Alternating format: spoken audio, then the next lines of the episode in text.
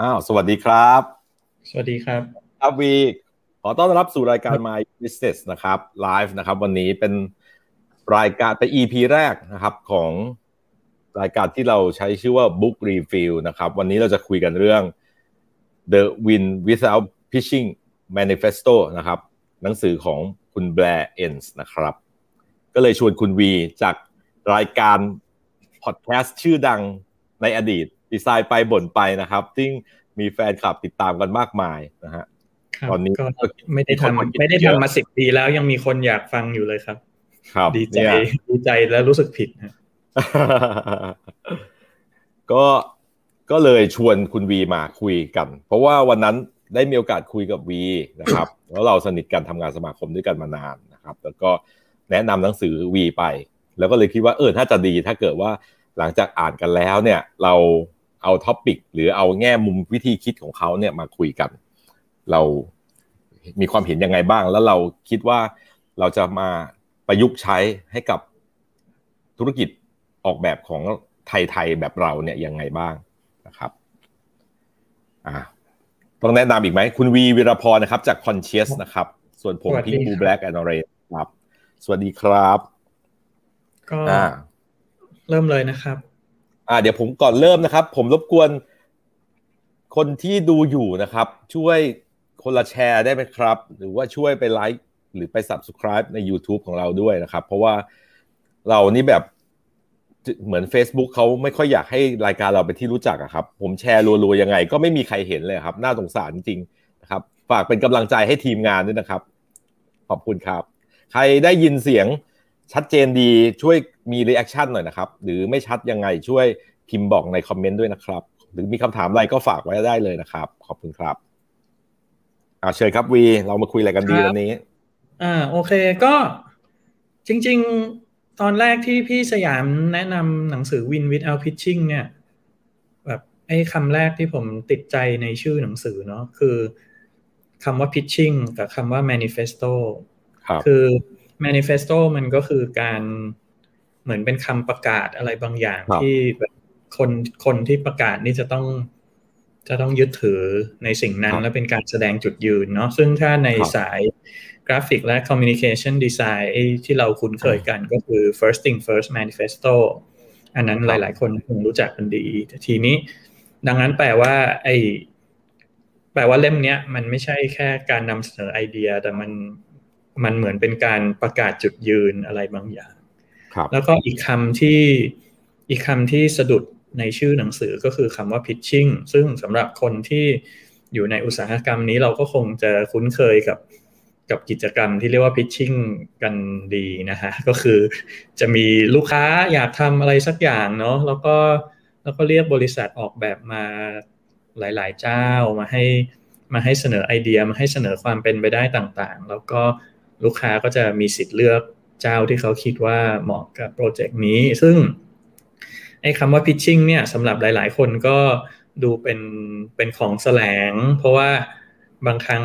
pitching เนี่ยก็ทำฟรี บางทีโหอดตาหลับขับตานอนงานงานพิชนี่แบบทำให้ทำให้เดือดร้อนเดือดร้อนกันทั้งออฟฟิศมากกว่างานปกติทั้งทั้งที่แบบสุดท้ายอาจจะ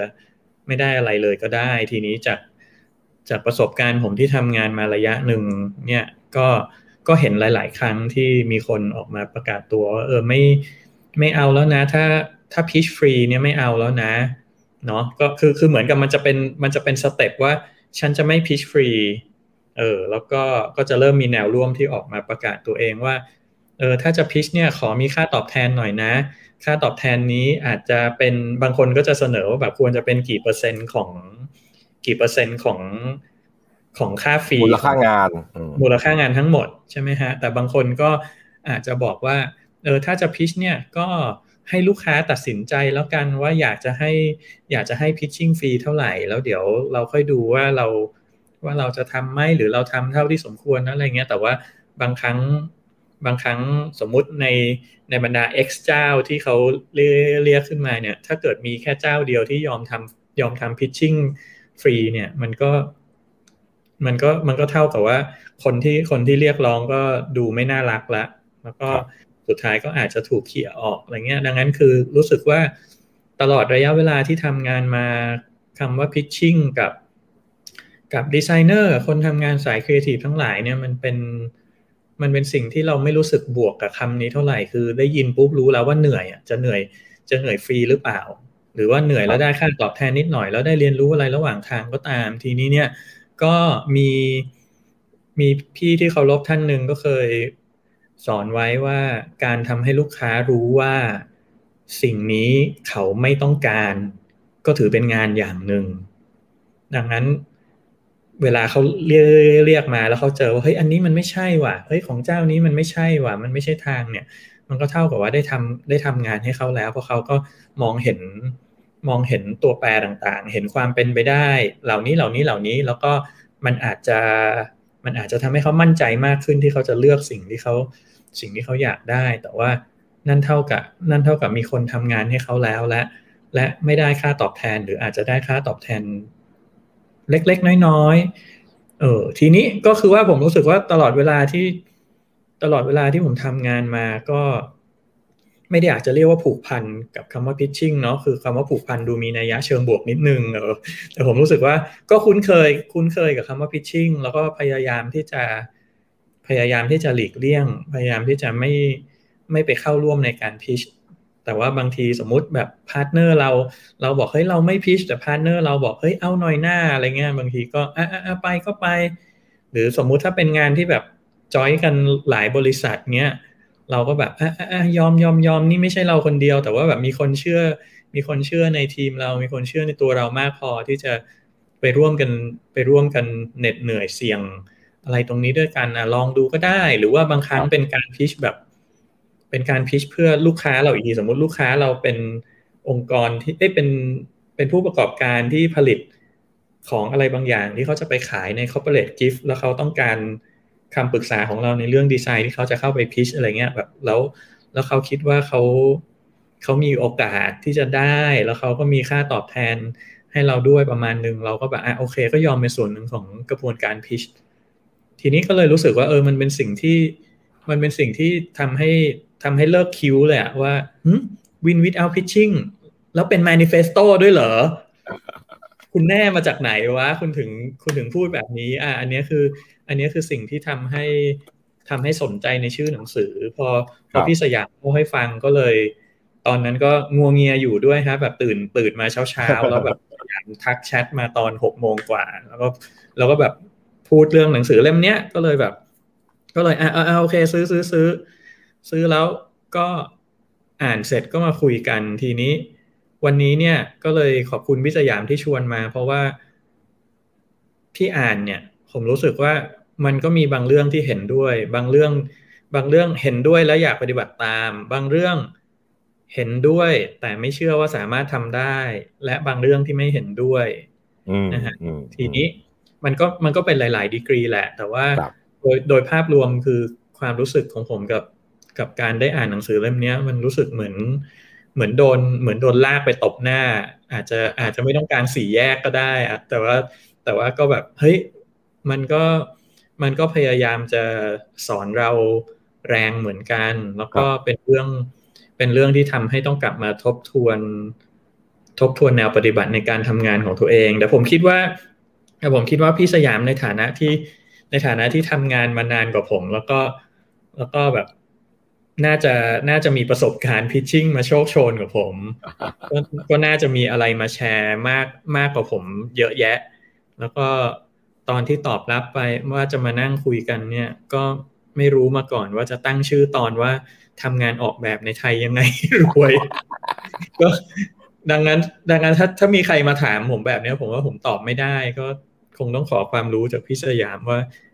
เฮ้ยตกลงพี่สยามอ่าน เล่มนี้แล้วรู้สึกว่า เรารู้สึกว่านี่แหละใช่แล้วเนี่ยแหละ คือแนวทางที่แนวทางที่จะทำให้บริษัทออกแบบในไทยสามารถรวยได้ ถ้าเรายึดมั่นในใน manifesto นี้จริงหรือไม่ อ่า เอาเป็นว่าไอชื่อนี้ก่อนแล้วกันเนาะผมก็ตั้งยอมรับเลยว่าตั้งเรียกแขกแบบ เพราะว่าตอนเนี้ยเราทำรายการนี้มาปีหนึ่งแล้ว แล้วเราก็ทดลองหลาย ๆ ทางเนาะแล้วเราก็พบว่า เออผลตอบรับคนที่ได้ดูเป็นแฟนประจำคอมเมนต์หรืออะไรต่างเนี่ย ก็มีจำนวนหนึ่ง แต่มันไม่กว้างขวางเท่าที่เราคิดอืมอืม แล้วลูกสาวผมเนี่ย ซึ่งเป็นเจนที่เขาแบบว่าอาจจะมีความเข้าใจเรื่องราวเหล่านี้เกี่ยวกับโซเชียลมีเดียเกี่ยวกับอะไรต่างๆเนี่ยเขาก็ให้คำแนะนำซึ่งจริงๆแล้วเป็นคำแนะนำที่คอมมอนเซนส์มากนะแต่ว่าเราเองอะถ้าเราทำงานลูกค้าอื่นๆอะเราก็จะมีวิธีคิดอะไรแบบหนึ่ง แต่ต้องยอมรับว่าพอของตัวเองแบบเนี้ยแล้วก็อาจจะคิดน้อยไปหน่อย ลูกก็บอกว่าพ่อรีวิว The Win Without Pitching อะถ้าคนเห็นปกคลิปพ่อหรือบอกว่าไลฟ์เรื่องเนี้ยเขาจะรู้ไหมว่าพ่อคุยเรื่องอะไรกันเขาก็บอกว่าให้ตั้งชื่อให้มันเข้าใจง่าย หรือตั้งชื่อให้มันแบบเรียกแขกหรือเรียกความสนใจหน่อยอะไรเงี้ย คือไอ้ทำยังไงให้รวยเนี่ย ผมคิดว่า จริง ๆ ถ้าเรามี mindset นี้จริงๆผมคิดว่าเรารวยได้นะ อันนี้คือแบบเชื่อมั่นจริง ๆ เพราะว่าหนังสือเล่มเนี้ยมันเชฟความคิดของนักออกแบบ ให้มองหน้าที่บทบาทของเราที่มีต่อลูกค้าอืมอีกแบบหนึ่งเนาะครับไม่ใช่แบบที่เรา โดยเฉพาะคนไทยเนี่ยที่เป็นเป็นมา และก็ลูกค้าด้วยที่คิดคิดกับเราแบบนั้นอืมเอาอยัางไงเดียผมจะเริ่มอย่างนี้แล้วกัน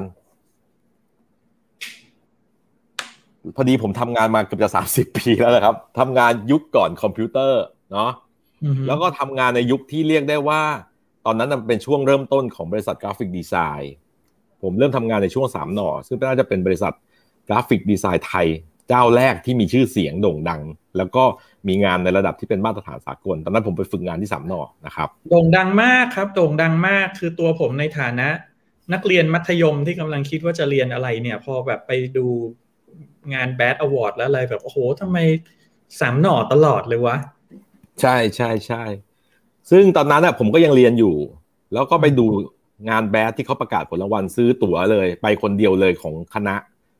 ไปนั่งดูอยู่คนเดียว แล้วผมก็เห็นว่าทั้งหย่อมตอนที่เขาประกาศงานกราฟิกดีไซน์อะก็คือมีแต่สามหน่อได้รางวัลแบบแทบจะเหมาไปหมดเลย ซึ่งตอนเริ่มต้นทำงานตอนนั้นนะครับ ถามว่าก่อนจะมีสามหน่อถ้าลูกค้าอยากได้งานออกแบบหนังสือ กระดาษหัวจดหมายนามบัตร หรือป้ายอะไรเงี้ยเขาไปไหน อ่า เอาทายให้ให้คุณผู้ชมทายมาก็ได้ว่าเขาไปที่ไหนกัน คงไม่ทัน ก็เขาไปลงพิมพ์ครับ เขาไปร้านป้ายเลย ดังนั้นเนี่ย งานออกแบบมันเป็น service ที่มันพ่วงมากับงานผลิต มันไม่มีราคา มันเป็นของแถม แล้วอยู่ดีๆวันหนึ่งมันมีอาชีพที่มันเป็นนักออกแบบหรือ graphic designer ขึ้นมาเนี่ย มันก็เลยทำให้เกิดคำถามข้อใหญ่ ๆ ในหัวลูกค้าทั่ว ๆ ไปในเวลานั้นว่า เขาต้องเสียค่าออกแบบด้วยเหรอนึกออกไหมครับ ช่วงเริ่มต้นของการทำงานเนี่ย ผมก็จะต้องผจญกับปัญหาแบบคนแก่ที่ยุคเด็ก ๆ เดี๋ยวนี้คงไม่มีวันเข้าใจว่า ปัญหาที่ผมตอบบ่อยที่สุดในช่วงเรียนจบสองสามปีแรกเลยหรือหลายๆ เกือบสิบปีก็เหมือนกันทำมาทำอาชีพอะไรเหรอทำงานอะไรเหรอ เป็น graphic designer ครับทำอะไรอะประมาณเนี้ยแล้วสมมุติว่าตรงนั้นมีหนังสือ pocket book อะไรบางอย่างที่เราออกแบบ แล้วว่านี่ไงผมทำเล่มนี้ทำอะไรวาดรูปหน้าปกเหรออ๋อเปล่าครับ คุณเป็นคนนักเขียนเหรอไม่ใช่ครับ แล้วคุณจัดหน้าตัวหนังสือเหรอหรือคุณทำอะไรคุณพิมพ์ไอ้ข้อความพวกนี้เหรอไม่ใช่ครับ คือนึกออกไหมคือในสายตาคนทั่วไปเนี่ย graphic designer มึงทำเหี้ยอะไรวะ แล้วผมก็แบบ ก็อธิบายเขาว่าเดี๋ยวนะเราก็เป็นคนดีไซน์จัดหน้าเลือกฟอนต์เลือกแบบ สมมติรูปถ้าเราต้องวาดเอง หรือเราเลือกรูปถ่ายหรือเราไปคุมถ่ายหรืออะไรเงี้ย แต่ในหัวเขาอะคือไม่ get เลยว่าไออาชีพนี้แม่งมันคืออะไรอะมันนามาทำมากๆอะแต่เด็กพี่รุ่สนยานี้มไม่รู้เปล่าไอหรอกตัวอย่างตัวอย่างที่พี่ยกมาแบบมันเป็นเรื่องที่แม้แต่ระดับโลกอย่างโจนาธานบานบรุกเขายังพูดเรื่องนี้เลยอะครับแบบว่า ต้องต้องอธิบายให้แม่แม่ตัวเองเข้าใจใช่ให้ได้ว่าทำอะไรอยู่ ใช่ คืคืออมันั้นนผมว่าต่อให้เป็นประเทศต่อให้เป็นประเทศที่เขาพัฒนาเรื่องนี้มามาก่อนเรา อะเขามันก็ยังมีช่องว่าง มันก็ยังมีช่องว่างทางนี้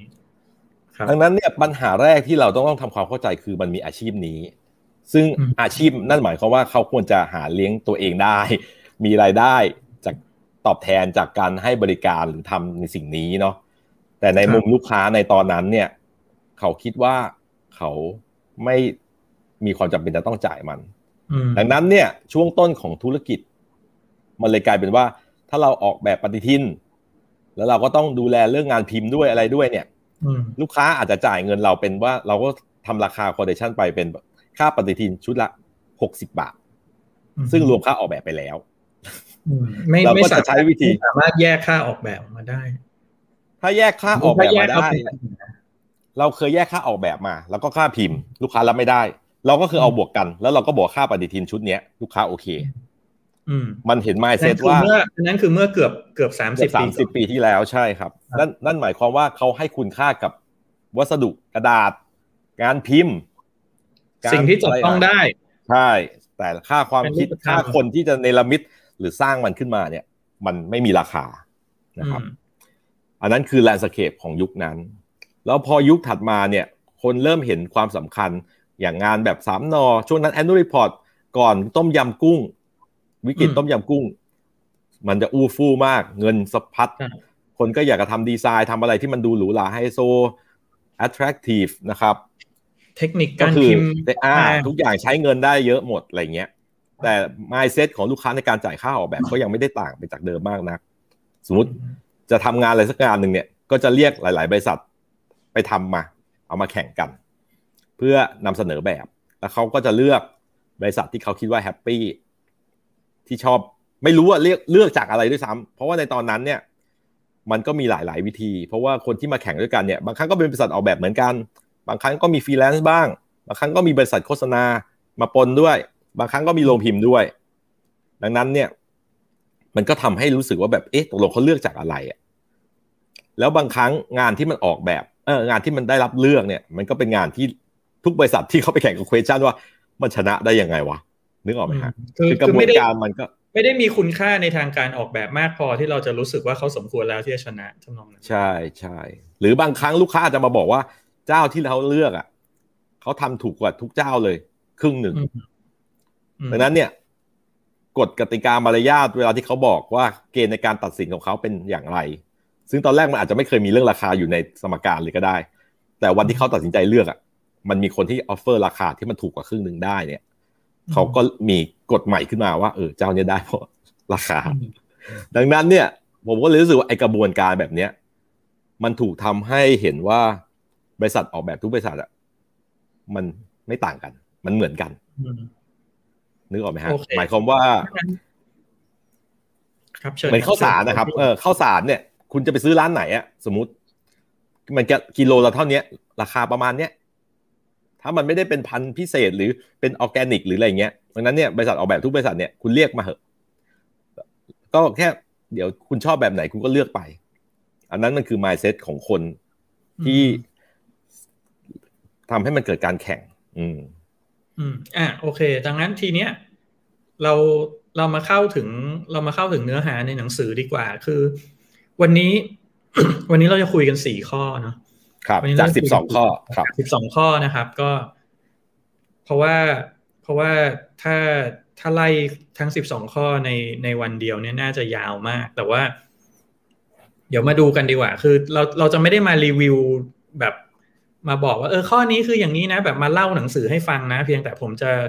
ผมจะหยิบประเด็น จากแต่ละข้อแล้วมาถามพี่ถามพี่สยามในฐานะคนที่มีประสบการณ์มากกว่าว่า ว่าพี่คิดยังไงกับประเด็นนี้ครับเริ่มต้นเลยก็คือว่า manifesto เนี่ยเขาเริ่มต้นว่าข้อหนึ่ง we will specialize ก็คือเราจะ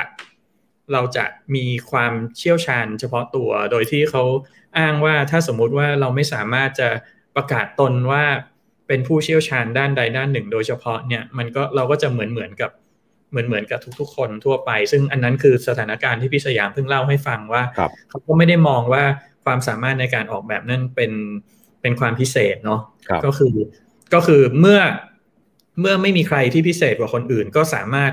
เรียกเรียกมาพิชกี่เจ้าก็ได้ แล้วก็ทีนี้ก็คือหนังสือเล่มเนี้ยเขาเสนอว่าความเชี่ยวชาญเฉพาะทางเนี่ยมันเป็นมันเป็นหนึ่งมันเป็นทางหนึ่งเดียวในการที่จะ differentiate ไม่ใช่ไม่ใช่กระบวนการ ไม่ใช่ราคา แต่ว่าความ specialize เนี่ยมันต้องเกิดจากการ positioning เพื่อที่พอ positioning ให้ชัดเจนปุ๊บเนี่ยเราสามารถเราสามารถจะแข่งขันแล้วแข่งขันแล้วสามารถมีโอกาสจะชนะได้เพราะเราเชี่ยวเรื่องนั้นมากเป็นพิเศษจนจนพอเขาเลือกเนี่ยเขาก็จะเลือกคนที่เชี่ยวเรื่องเรื่อง เรื่องนั้นๆ ในระดับที่ใกล้เคียงกัน ไม่ใช่ไม่ใช่อย่างที่พี่สยามว่ามาเมื่อกี้ และที่สำคัญที่มันจะมาสอดคล้องกับหัวข้อในวันนี้ก็คือว่า ถ้าเรา specialize และ positioning ได้ดีเราจะเรียกราคาได้สูงครับอ่าอันนี้จริงไหมครับ เห็นด้วยไหมครับ ผมว่ามีปัญหามากนะ กับการที่ว่าบริษัทอย่างพวกเราเนี่ยทำ branding ให้ลูกค้าเนาะอือฮึแล้วกฎข้อแรกที่เราทำ branding ให้ลูกค้าเนี่ย เราก็คือเราต้องสร้าง differentiate ให้ได้ ว่าลูกค้าเนี่ยต่างจากเจ้าอื่นๆอย่างไร มันไม่มีประโยชน์อะที่อยู่ดีๆ เรามาทำ branding ให้ลูกค้าแล้วไปเหมือนกับเจ้าอื่นๆ หรือไม่มีใครเขาคิดถึงคุณลักษณะพิเศษของคุณออกเลยอือฮึแล้วก็หายกลืนกันไปเนาะดังนั้นเนี่ย เวลาเราทำงานให้ลูกค้า เรา branding ให้เขาแล้วเรา branding อะไรให้ตัวเองอะอืมเรามองว่าผมผมว่ามองว่า ไอ้ความเป็น specialist เนี่ยมันอาจจะแสดงออกผ่านทักษะผ่านรูปแบบงาน ผ่านอะไรก็แล้วแต่ แต่ว่ามันคือมัน pop up in mind ของลูกค้ามาตั้งแต่ต้นว่าเวลาคิดถึงไอ้อย่างเงี้ย มันต้องที่เนี้ยเหมือนสมมุติว่าข้าวมันไก่ปากซอยแล้วกันเนาะอืม มันมีฟังก์ชันของมันใช่ไหมคุณอาจจะไม่ได้คาดหวังว่ามันอร่อย แต่คุณเจอแล้วแบบเออคุณหิว กินเร็วๆแล้วเดี๋ยวอืมนี่ไปทำอะไรต่อไอ้อย่างเงี้ย คุณเจอข้าวมันไก่ปากซอยซอยไหนอะ คุณก็เดินเข้าไปกิน อย่างมากถ้าคุณชอบคุณอาจจะมากินอีก หรือถ้ามันไม่ชอบคุณก็แบบแหละต่อไปคุณจะไม่กินแล้ว แต่ในสายตาเราอะ มันไม่มีอะไรให้เราจำมันไม่มีอะไรให้เราคาดหวัง มันไม่มีอะไรที่เราจะต้องแบบมึงจะต้องอร่อยหรือไม่อร่อยเป็นพิเศษหรืออะไรอย่างเงี้ย เพราะว่าเราเราทรีตมันแบบนั้นตั้งแต่ภาพลักษณ์แรกที่เรารู้สึกอะครับอืมฮึแต่ถ้าเทียบกับข้าวมันไก่มนเทียนอะอืมข้าวมันไก่โรงแรมมนเทียน มันมีไก่ เยอะกว่าไก่ข้าวมันไก่ปากซอยมากขนาดที่แบบมันจะชาร์จราคาต่างกันขนาดนั้นไหมหรือปริมาณข้าวเหรอหรือจำนวนมิลลิลิตรของน้ำซุปเหรอหรืออะไรเงี้ย คือโดยสถานะโดยองค์ประกอบพื้นฐานอะไรเงี้ย ผมว่ามันก็เซมันก็ service เดียวกันนะ มันก็อาจจะต่างกันที่ branding ต่างกันที่ experience ที่เขามอบให้ใช่ไหมฮะ ต่างกันที่คุณค่า อาจจะเป็นเพราะมิชลินหรือเปล่า หรือการที่มันเป็นของโรงแรมมีเชฟความสะอาดทุกอย่างที่มัน positioning ตัวเอง แล้วมัน differentiate ตัวเองออกจากข้าวมันไก่ปากซอยเนี่ยไอ้ special value เนี่ยมันก็สร้าง premium price ขึ้นมาในความคิด ดังนั้นเนี่ยถ้าเราอยากจะออกจากเกมที่ลูกค้ามองว่าเราไม่ได้ต่างจากคนอื่น เราก็ต้องสร้างความต่างให้ได้ก่อนเป็นอันดับแรก อันนี้คือผมอะโปรหนังสือเล่มนี้มาก ๆ ขอประกาศตนว่าเป็นสาวกเลยแหละ ซึ่งจริงๆแล้ว เราทำแบบนี้มานานพอสมควรแล้ว แต่ที่ผ่านมาต้องขอยอมรับตรงๆเลย วันนั้นก็ยอมรับกับวีว่า เชียร์กูทำถูกไหมเนี่ยทำไมลูกค้ากูน้อยจังวะหรือว่านู่นนั่นนี่หรืออะไรเงี้ยแต่พอมาอ่านหนังสือเล่มเนี้ยรู้สึกอุ่นใจว่าสิ่งที่เราทำอะเรามาถูกทางฉันไม่ได้คิดอย่างนี้อยู่คนเดียวก็เลยอยากจะฉันไม่อยากได้จะคิดโปรย่างไอเดียอันนี้แล้วก็อยากจะชวนทุกคนให้ให้ให้มาคิดแบบนี้ด้วยกันนะครับ เอออมาทำความเข้าใจดีกว่ามาทำความเข้าใจ คือ ผมไม่ได้มีปัญหาเรื่องการแข่งในเชิงว่าแบบมันเป็นสิ่งที่เลวร้ายมากหรืออะไรขนาดนั้นเนาะหรือไม่ได้คือการแข่งอะผมผมอาจจะมีปัญหากับการแข่งขอโทษ เพราะผมรู้สึกมันเป็นวิธีที่ไม่แฟร์กับอ่าฮะคนทำธุรกิจ แต่ผมไม่มีปัญหากับคนที่ไปแข่ง เพราะผมคิดว่าแต่ละคนแต่ละเงื่อนไข มันมีสถานะหรืออะไรบางอย่างที่ต่างกัน เออ คือสมมติว่าเขาคงคิดเราแล้วว่าคุ้มเขาคงคิดแล้วว่าคุ้มใช่เขาเลยยอมใช่ทำใช่ไหม แต่ถ้าใช่ครับแต่ถ้าไปไปอยู่ในกระบวนการแล้วบ่นเนี่ย ถือว่าไม่โอเคหรือเปล่า เพราะว่าแบบเฮ้ยถ้าถ้าบ่นก็อย่ามาอยู่ในกระบวนการนี้สิหรือพี่คิดว่าไง ผมคิดว่าพอเราเป็นนักออกแบบอะครับ เราน่าจะเป็นผู้ที่กำหนดเงื่อนไข condition หรือรู้ข้อจำกัดอะไรต่างๆ แล้วเราสามารถ create solution หรือความเป็นไปได้ต่างๆ เพื่อให้มันมาตอบสนองกับการตอบคำถามของเราหรือ ผลลัพธ์ที่อย่างที่เราอยากจะให้มันเป็นอะ มันควรจะเป็นครับคุณสมบัติพื้นฐานของเรา ดังนั้นเนี่ย ถ้ามันมีอะไรอะองค์ประกอบอะไรบางอย่างที่เรารู้สึกมันไม่ไม่ make sense แล้วเราบ่นมัน อืม มันไม่มีอะไรดีขึ้นไงแต่ถ้าเรารู้สึกมัน make sense แล้วเราออกมาพูดอย่างเงี้ย มันก็อาจจะดีขึ้นถ้ามีคนรับฟังอืมหรือถ้าเกิดเราพยายามจะเปลี่ยนมัน อย่างผมเนี่ยที่ทำมาตลอด คือพยายามจะโปรโมทให้ลูกค้าที่ติดต่อมาให้เราแข่งบอก ผมจะบอกเขาไปว่าผมไม่แข่งช่วงแรกเราแข่งนะช่วงแรกเราแข่งเยอะมากด้วย เออ แต่ว่าช่วงแรกที่กี่ปีครับ ถ้าถ้าจากสามสิบปีช่วงแรกนี่ถือว่ากี่ปีครับ ที่แข่งเยอะมากลุยก็มีน่าจะสิบห้าปีอะเออก็เรียกว่าครึ่งชีวิตการทำงานเลยคือเรียกว่าสิบปีแรกเนี่ยอาจจะแข่งเป็นแบบเจงกิสขานเลย ลบแม่งแบบเป็นทุกสนามทุกสมรภูมิอะไรอย่างนั้นใช่ แล้วก็หลังจากนั้นเนี่ยเริ่มเลือก อันไหนที่คุ้ม อันไหนที่รู้แล้วว่า ลูกค้ามีใครทีเลียที่เราคิดว่าเราแมชกัน มองคุณค่าคาดหวังอะไรบางอย่างที่ต้องกันเนาะให้มันรู้สึกว่าเออแบบมันมีแข่งได้บ้างไม่ได้บ้าง แต่ว่าผลลัพธ์ของมันอะมันยังเป็นผลลัพธ์ที่เรารู้สึกหมายถึงที่ลูกค้าเลือกแบบไปอะมันยังเป็นผลลัพธ์ที่เรารับได้กับเหตุผลบางอย่างที่เราสึกเออเขาน่าจะชนะเราเพราะอันนั้นเขาน่าจะชนะเราเพราะอันนี้ อันนี้คือเราพอจะเก็ตได้ แต่ช่วงท้ายมันเนี่ย บางอย่างเราไม่เก็ตเลยว่าไอ้เฮียกูแพ้เพราะอะไรวะแล้วพอมันเป็นแบบนี้เรื่อยๆ ผมรู้สึกว่าเสียเวลาแล้ว มันเหมือนกับสิ่งที่เรามีคุณค่าของเราสมมุตินะครับ ว่าเราคิดว่าจุดเด่นของเราที่ตัวเราเป็นแบบเนี้ยที่ต่างว่า เราเป็นร้านอาหารร้านหนึ่งอะสมมติเราตำส้มตำได้แซ่บที่สุดอะแต่ลูกค้าเขาอยากกินก๋วยเตี๋ยวอะแล้วคุณไปแข่งในเกมเนี้ยคุณไม่มีวันชนะ เออ ผมเลยรู้สึกว่า มันเราก็เลยต้องเปลี่ยนว่าเราไม่แข่ง เราก็ต้องหา ลูกค้าที่เขาชอบกินส้มตำให้เจอ เท่านั้นเองโอเคซึ่งอันนี้มันจะมาสอดคล้องกันในหนังสือที่บอกว่าให้ให้เลือกให้เลือกสิ่งที่จะโฟกัสใช่แล้วก็ต้องฝึกฝนหรือพัฒนาตัวเองเพื่อให้เพื่อให้เพื่อให้โดดเด่นขึ้นในทางที่เราเลือกใช่ไหมฮะ แล้วทีนี้แล้วทีนี้พอมันไปพอมันไปอขอใช้คำว่าต้องตาลูกค้าแล้วกัน พอไปต้องตาลูกค้าเขาเนี่ยจากที่จากที่เขามองไปแล้วเห็นเห็นเหมือนเหมือนกันทั้งสมรภูมิเนี่ยเขาก็จะเริ่มเห็นคนที่เรืองเรืองขึ้นมาเป็นกลุ่มนี้กลุ่มนี้กลุ่มนี้กลุ่มนี้ดังนั้นก็คือ ก็จะถ้าถ้ายังต้องอยู่ในการแข่งก็จะพาตัวเองเข้าไปอยู่ในสนามแข่งที่อาจจะเป็นอีกลีกหนึ่งใช้ใช้คำนี้ได้ไหมฮะ หรือว่าแบบเป็นเป็นสนามแข่งที่มีความเฉพาะเจาะจงมากขึ้นเช่นเช่นทำส้มตำเก่งเนี่ยจะไม่ จะไม่ถูกจะจะไม่ยอมไปแข่ง จะไม่ยอมไปแข่งแบบชิงแชมป์อาหารไทยแล้ว แต่จะไปแข่งชิงแชมป์ส้มตำระดับภูมิภาคหรืออะไรอย่างนี้แทนประมาณนั้นใช่ไหมครับ ก็เหมือนกับถ้าแต่เดิมกติกาของเราลูกค้าเนี่ย ที่เราชอบเจอเนาะเขาก็อาจจะเอาอะไรเดีย นักมวยไทย มาเจอกับนักมวยสากล แล้วก็อาจจะมาเจอกับคนที่แม่งมีกระบองด้วย อันนี้หรือบางคนแม่งอาจจะมีปืนด้วยเออบางคนอาจจะมีปืนด้วยซ้ำแล้วมาแข่งกันที่แบบว่า มันไม่ได้มีพิกัดมีอะไรบางอย่างที่มันพอจะเปรียบเทียบกันได้เลย เพราะว่าบางคนสมมติถ้าเป็นลงพิมพ์มาเนี่ย ยังไงรายได้จากการพิมพ์ของเขาอะมันแทบจะแบบแปดเก้าสิบเปอร์เซ็นของยอดเงินทั้งหมดของลูกค้าแล้วอะเขาไม่ต้องคิดค่าออกแบบลูกค้าได้ไงนึกออกไหมดังนั้นเนี่ย การที่ลงพิมพ์เนี่ยลดราคาให้สิบเปอร์เซ็นเนี่ยเขาก็ชนะแล้วอะ เพราะว่าไอ้สิบเปอร์เซ็นนั้นมันอาจจะเป็นค่าออกแบบของเราที่แล้วเราต้องไปจ้างเขาพิมพ์อีกเก้าสิบเปอร์เซ็นก็ได้ นึกออกไหมฮะพอเกมมันมันเป็นแบบ มันไม่มีพิกัดที่เหมาะสมเนี่ย มันก็เลยกลายเป็นว่าเรา เราไม่ไม่ใช่คู่ต่อสู้ของเขา อืมแล้วเราก็จะไปอยู่ในหมวดที่สมมติอะมวยสากลเหมือนเหมือนกันนะ เกณฑ์อันนี้ผมแนะนำนะครับว่าถ้าลูกค้าเลือกบริษัทออกแบบที่มีบุคลิกลักษณะ เนื้องานสเกลคล้าย ๆ กันเนี่ย ที่เราพอประเมินได้ว่า มันไม่มีความได้เปรียบเสียเปรียบมากนัก ในเรื่องของต้นทุนหรืออะไรก็แล้วแต่เกณฑ์ในการเลือกบริษัทที่เข้ามาแข่งกันสำหรับลูกค้าเนี่ยน่าจะช่วยบอกอะไรบางอย่าง ว่าเขาให้คุณค่ากับอะไรเนาะสำหรับเราว่าเราอยากจะเข้าไปอยู่ในเกมนั้นหรือเปล่า แต่ถ้าเกิดว่าเขาเลือกแบบมีฟรีแลนซ์ด้วย มีโรงพิมพ์ด้วยมีบริษัทใหญ่ด้วย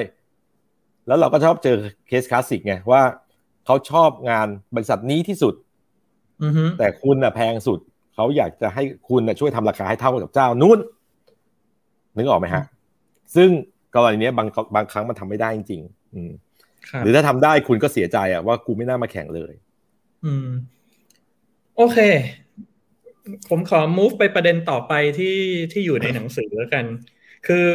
คือในหนังสือเขาก็จะบอกว่าพอเราพอเราโฟกัสแล้วพัฒนาตัวเองให้เป็นได้ดังคำเคลมเพื่อที่จะเพื่อที่จะแยกตัวเองออกมาจากในสมรภูมิแล้วเนี่ย แล้วก็ พอสิ่งสิ่งที่ตามมาคือเราจะสามารถเราจะสมัครเราจะสามารถควบคุมพวกการปฏิสัมพันธ์กับลูกค้าได้ให้ให้ไปในทางที่มันเฟเวอร์เรามากขึ้น แต่อันนี้อันนี้ก็มันก็จะตรงกับที่พี่สยามพูดมาเมื่อกี้ แต่ทีนี้มันมีมันมีประเด็นต่อมาเนี่ยที่ผมรู้สึกว่า เอ้ย เหมือนเหมือนโดนสกิดเหมือนโดนสกิดให้หันหน้าไปแล้วมันก็ตบสวนมา ก็คือเขาบอกว่าไอ้อีเรื่องอีเรื่องการที่จะเลือกโฟกัสให้ตัวเอง ให้ตัวเองเก่งหรือโดดเด่นอะไรอย่างใดอย่างหนึ่งมา เพื่อให้เพื่อให้เขาเห็นค่าความชำนาญเฉพาะทางจนจนแยกเราออกจากสนามอันกว้างขวางเนี่ยก็คือมันมันเป็นสิ่งที่ขัดกับธรรมชาติของคนที่เป็นศิลปินว่าเออเราจะชอบมองหาความเป็นไปได้ใหม่ ๆ แบบเดี๋ยวอยากทำโน่นเดี๋ยวอยากทำนี่ แล้วทั้งทั้งที่ทั้งทั้งที่จริง ๆ ถ้าสมมุติว่าเราเรายอมเลือกที่จะเดิน เดินดุยดุยไปด้วยประตูเดียวไม่ไม่ไม่วอกแวกไปประตูโน้นประตูนี้ เนี่ย มันจะทำให้เราค่อยๆพัฒนาตัวเองให้เต็มศักยภาพไปในไปในความเฉพาะทางนั้น อันนี้ผมรู้สึกว่า ผมรู้สึกว่าผมไม่ค่อยเห็นด้วย แต่ผมเชื่อว่าเขาเขาเรสขึ้นมาในในหนังสือก็เพราะมันเป็นสิ่งที่มันเป็นสิ่งที่น่าจะมีคนไม่เห็นด้วยกับเขาเยอะแล้วก็แต่แต่ว่าคือเขาอยู่ในกรอบความคิดนี้ไงว่า มึงต้องทำอย่างนี้แหละแล้ว แล้วเดี๋ยวมันจะดีอันนี้พี่สยามคิดยังไงกับประเด็นนี้ฮะ ประเด็นการเลือก เราอะคิดว่าในด้านหนึ่งอะอันนี้สมมุติถ้ามองในเทอม business ล้วนๆนะถ้าเกิดว่าวีที่คนรู้อยู่แล้วว่ามี portfolio ที่โดดเด่นมากในเรื่องของ way finding เนี่ย แล้วสมมติถ้าวีอยากจะ develop อันเนี้ย way finding ไม่ว่าจะเป็นดิจิตอลงานใหญ่งานเล็กโรงพยาบาล museum สนามบินสมมุตินะครับ ถ้ามันมี way finding อะทุกคนก็ต้องคิดถึง V เหมือนคัดสรรดีมากเนี่ย ถ้ามีเรื่องฟอนต์ก็ต้องคิดถึงคัดสรรดีมากถูกไหมฮะอันเนี้ยมัน benefit เรื่องธุรกิจแน่ๆ เพราะว่าทุกคนเนี่ยมีแนวโน้มที่จะคิดว่าใครทำอะไรได้ดีก็ให้เขาทำไป เหมือนตอนช่วงยี่สิบปีแรกที่ออฟฟิศพี่อะกูไม่ได้ทำอย่างอื่นเลยทำแต่ annual report กับปฏิทิน อืม เพราะสังคมเชื่อว่าที่นี่ทำ annual report ได้ดีที่สุดในประเทศ แล้ว วันหนึ่งลูกค้าก็ถามว่าคุณสยามปีหนึ่งทำ annual report คนเดียวอะอยู่ได้ไงอะผมทำอย่างอื่นด้วยครับอ้าวไม่เห็นบอกเลยอ้าวก็คุณไม่ได้ถาม ผมเลยไม่รู้ว่าผมจะไป เออ ไปรับซาลาเปาเพิ่มด้วยหรอคะอะไรเงี้ยเหรอแบบเหี้ยคือกูก็ทำไม่เป็นนี่เว้ยว่าแบบว่าเออก็ทำ annual report ทำกับเรามาเป็นสิบสิบปีแล้ว ก็ยังทำอยู่เราก็ happy แล้วอะก็เราแค่ได้แต่หวังว่า ถ้าเขาเห็นว่าเรามีประโยชน์อะแล้วเขาคิดถึงเราอะ เขาอาจจะแบบเฮ้ยวันนี้มีงานสมมติต้องทำคลิปวิดีโอ เพื่อโปรโมทไอเดียนี้เฮ้ยลองคุยกับคุณสยามดูสักหน่อยสิอ่าแล้วก็มาถามว่าทำได้ไหมซึ่งพี่อยากจะสถาปนาคุณสมบัติแบบเนี้ย ให้ลูกค้ามากกว่า หมายความว่าให้เขาเห็นว่าเราอะอยากจะช่วยเขาไม่ว่าเรื่องอะไรก็แล้วแต่ถ้าเราทำไม่ได้เราจะแนะนำคนที่ทำได้ให้เขา ถ้าเขาเชื่อว่าเราน่าจะทำได้ แล้วเราก็บอกเขาว่า เราไม่เคยทำนะ แต่ขอเราลองเรียนรู้นะ แต่เราจะทำให้ได้ตามโจทย์ของเขา แล้วเราก็ทำให้ได้เนี่ยอันนี้ถือว่าเป็น specialist ไหมในด้านเนี่ยอันนี้มันจะมันจะไปสอดคล้อง มันจะไปสอดคล้องกับอีกข้อหนึ่งที่ที่เดี๋ยวเราเราเราค่อยๆ เราค่อยๆคุยกันไปจนถึงข้อนั้นอ๋อพี่สปอยใช่ไหมขอโทษอ่าเหมือนเหมือนเหมือนสปอยข้อสามเอ๊หรือข้อสี่วะเหมือน spoil เหมือน spoil ข้อสี่ผมว่าเนี่ยเราเราคุยข้อหนึ่งอยู่แต่พี่สยาม spoil ข้อสี่ไปแล้ว ว่าการการทุกคนการทำหน้าที่การทำหน้าที่ในลักษณะนั้นอะเดี๋ยวเราเราค่อยว่ากันถึงข้อสี่แต่ทีนี้ก็ดังนั้นก็แปลว่า แปลว่าไอ้เรื่องไอ้เรื่องโฟกัสโฟกัสแล้วแล้วพัฒนาตัวเองให้เต็มศักยภาพในด้านใดด้านหนึ่งเนี่ยคือพี่สยามมองว่ามันเป็นสิ่งที่ดีต่อธุรกิจ แต่ไม่ใช่ว่าต้องยึดมั่นแบบร้อยเปอร์เซ็นต์อะสมมติว่าถ้าพี่เป็นแบบนี้นะ แล้วตอนเนี้ย พี่กำลังบอกน้องๆในทีมว่า โฟกัสของบริษัทเราอะคือ sustain อืมแล้วคืองานที่เราทำทุกอันเนี่ยเราพยายามจะ sustain จริง ๆ จาก annual report ที่เขาทำเล่มเนี่ย เราก็อยู่ดีๆเราก็ลากให้เขาทำออนไลน์ ทั้งๆที่มันทำให้ตัวเลขที่ลูกค้าเขาจะต้องจ่ายเราในการพิมพ์เล่มอะมันหายไปเลยงานพิมพ์อะแต่เรารู้สึกว่าอ้าวก็มันดีต่อธรรมชาตินะ คุณไม่ต้องปิ้นกระดาษกระดาษมาตรวจพอมาคุณคิดว่ามันออนไลน์อะ เราก็ตรวจกันหน้าจอดิ เพราะมันเป็นการการใช้มันตามมีเดียมมีเดียมมันจริง ๆอะถูกไหมเพราะมันต้องอ่านหน้าจอหรืออะไรต่างดูไซส์ดูอะไรต่างมันลดขยะลดหมึกพิมพ์ลดเอกสารอะไรเราส่งซอฟต์ไฟล์กันได้อะไรเงี้ยหรือการทำนิทรรศการที่ลูกค้าเขาอยากจะทำนิทรรศการหนึ่งวัน แล้วเขาก็บอกเนี่ยให้งบเท่านี้เพื่อทำนิทรรศการหนึ่งวันแล้วเราบอกว่าอ้าวอย่างนี้ก็ไม่ยั่งยืนสิครับ ถ้า เราทำให้มันยั่งยืนกว่านี้ดีไหมอย่างเช่น ออกแบบนิทรรศการให้มันสามารถใช้ได้หลาย ๆ ครั้ง เท่าที่คุณจะใช้ได้ content ต่าง ๆ อัปเดตให้เป็นดิจิตอลมันจะได้ไม่ต้องปริ้นมันจะได้อัปเดตได้เป็นดิจิตอลแล้วเขาก็ให้งบพี่เพิ่มขึ้นสามเท่าอย่างเงี้ย สมมติหรือสี่เท่าอืมแต่ว่ามัน sustain กว่า คืออย่างเงี้ย แต่ว่ามันนี่แหละครับมีนี่แหละครับมีเดียมมันต่างกันนะ แต่ว่าจุดที่เราเป็น specialist ใน core idea core value ของเราอะพี่ว่า เราต้องทำให้ลูกค้าเห็นพอสมควรเหมือนกันว่าอืมว่าสิ่งนี้คือสิ่งที่เรายึดมั่นถือมั่น แล้วมันน่าจะเลือกลูกค้าที่เห็นคุณค่าเดียวกันเนี้ยมาร่วมงานกับเราได้ครับอืมโอเค และและมันก็วนกลับมาแล้วว่าทำยังไงให้รวยก็คือ ก็คือทำอย่างที่พี่สยามว่าเมื่อกี้นี่เองก็คือพอชัดเจนในมุมที่อาจจะไม่ใช่ไม่ใช่ชัดเจนที่ scope of service ที่เชี่ยวชาญเนาะครับแต่จะเป็นชัดเจนในใน core idea ที่พี่สยามบอกว่าคือ คือ sustainability ในในแง่มุมต่างๆ ที่ที่ทำให้พลิกพลิกความคิดของลูกค้าได้อย่างนั้นครับใช่ไหมฮะ แต่ว่าคือเราแต่ว่าผมเชื่อว่าผมเชื่อว่าไอ้คำว่า sustain เนี่ย มันไม่ได้มันไม่ได้ตั้งเป็นเป้ามาแต่แรกแน่นอน ผมว่ามันน่าจะค่อยๆพัฒนามาโดยธรรมชาติแล้วอยู่ดีๆ เหมือนกับตกตะกอนออกมา แล้วก็แล้วค่อยมายึดเป็นโฟกัสหรือเปล่าพี่ อ่า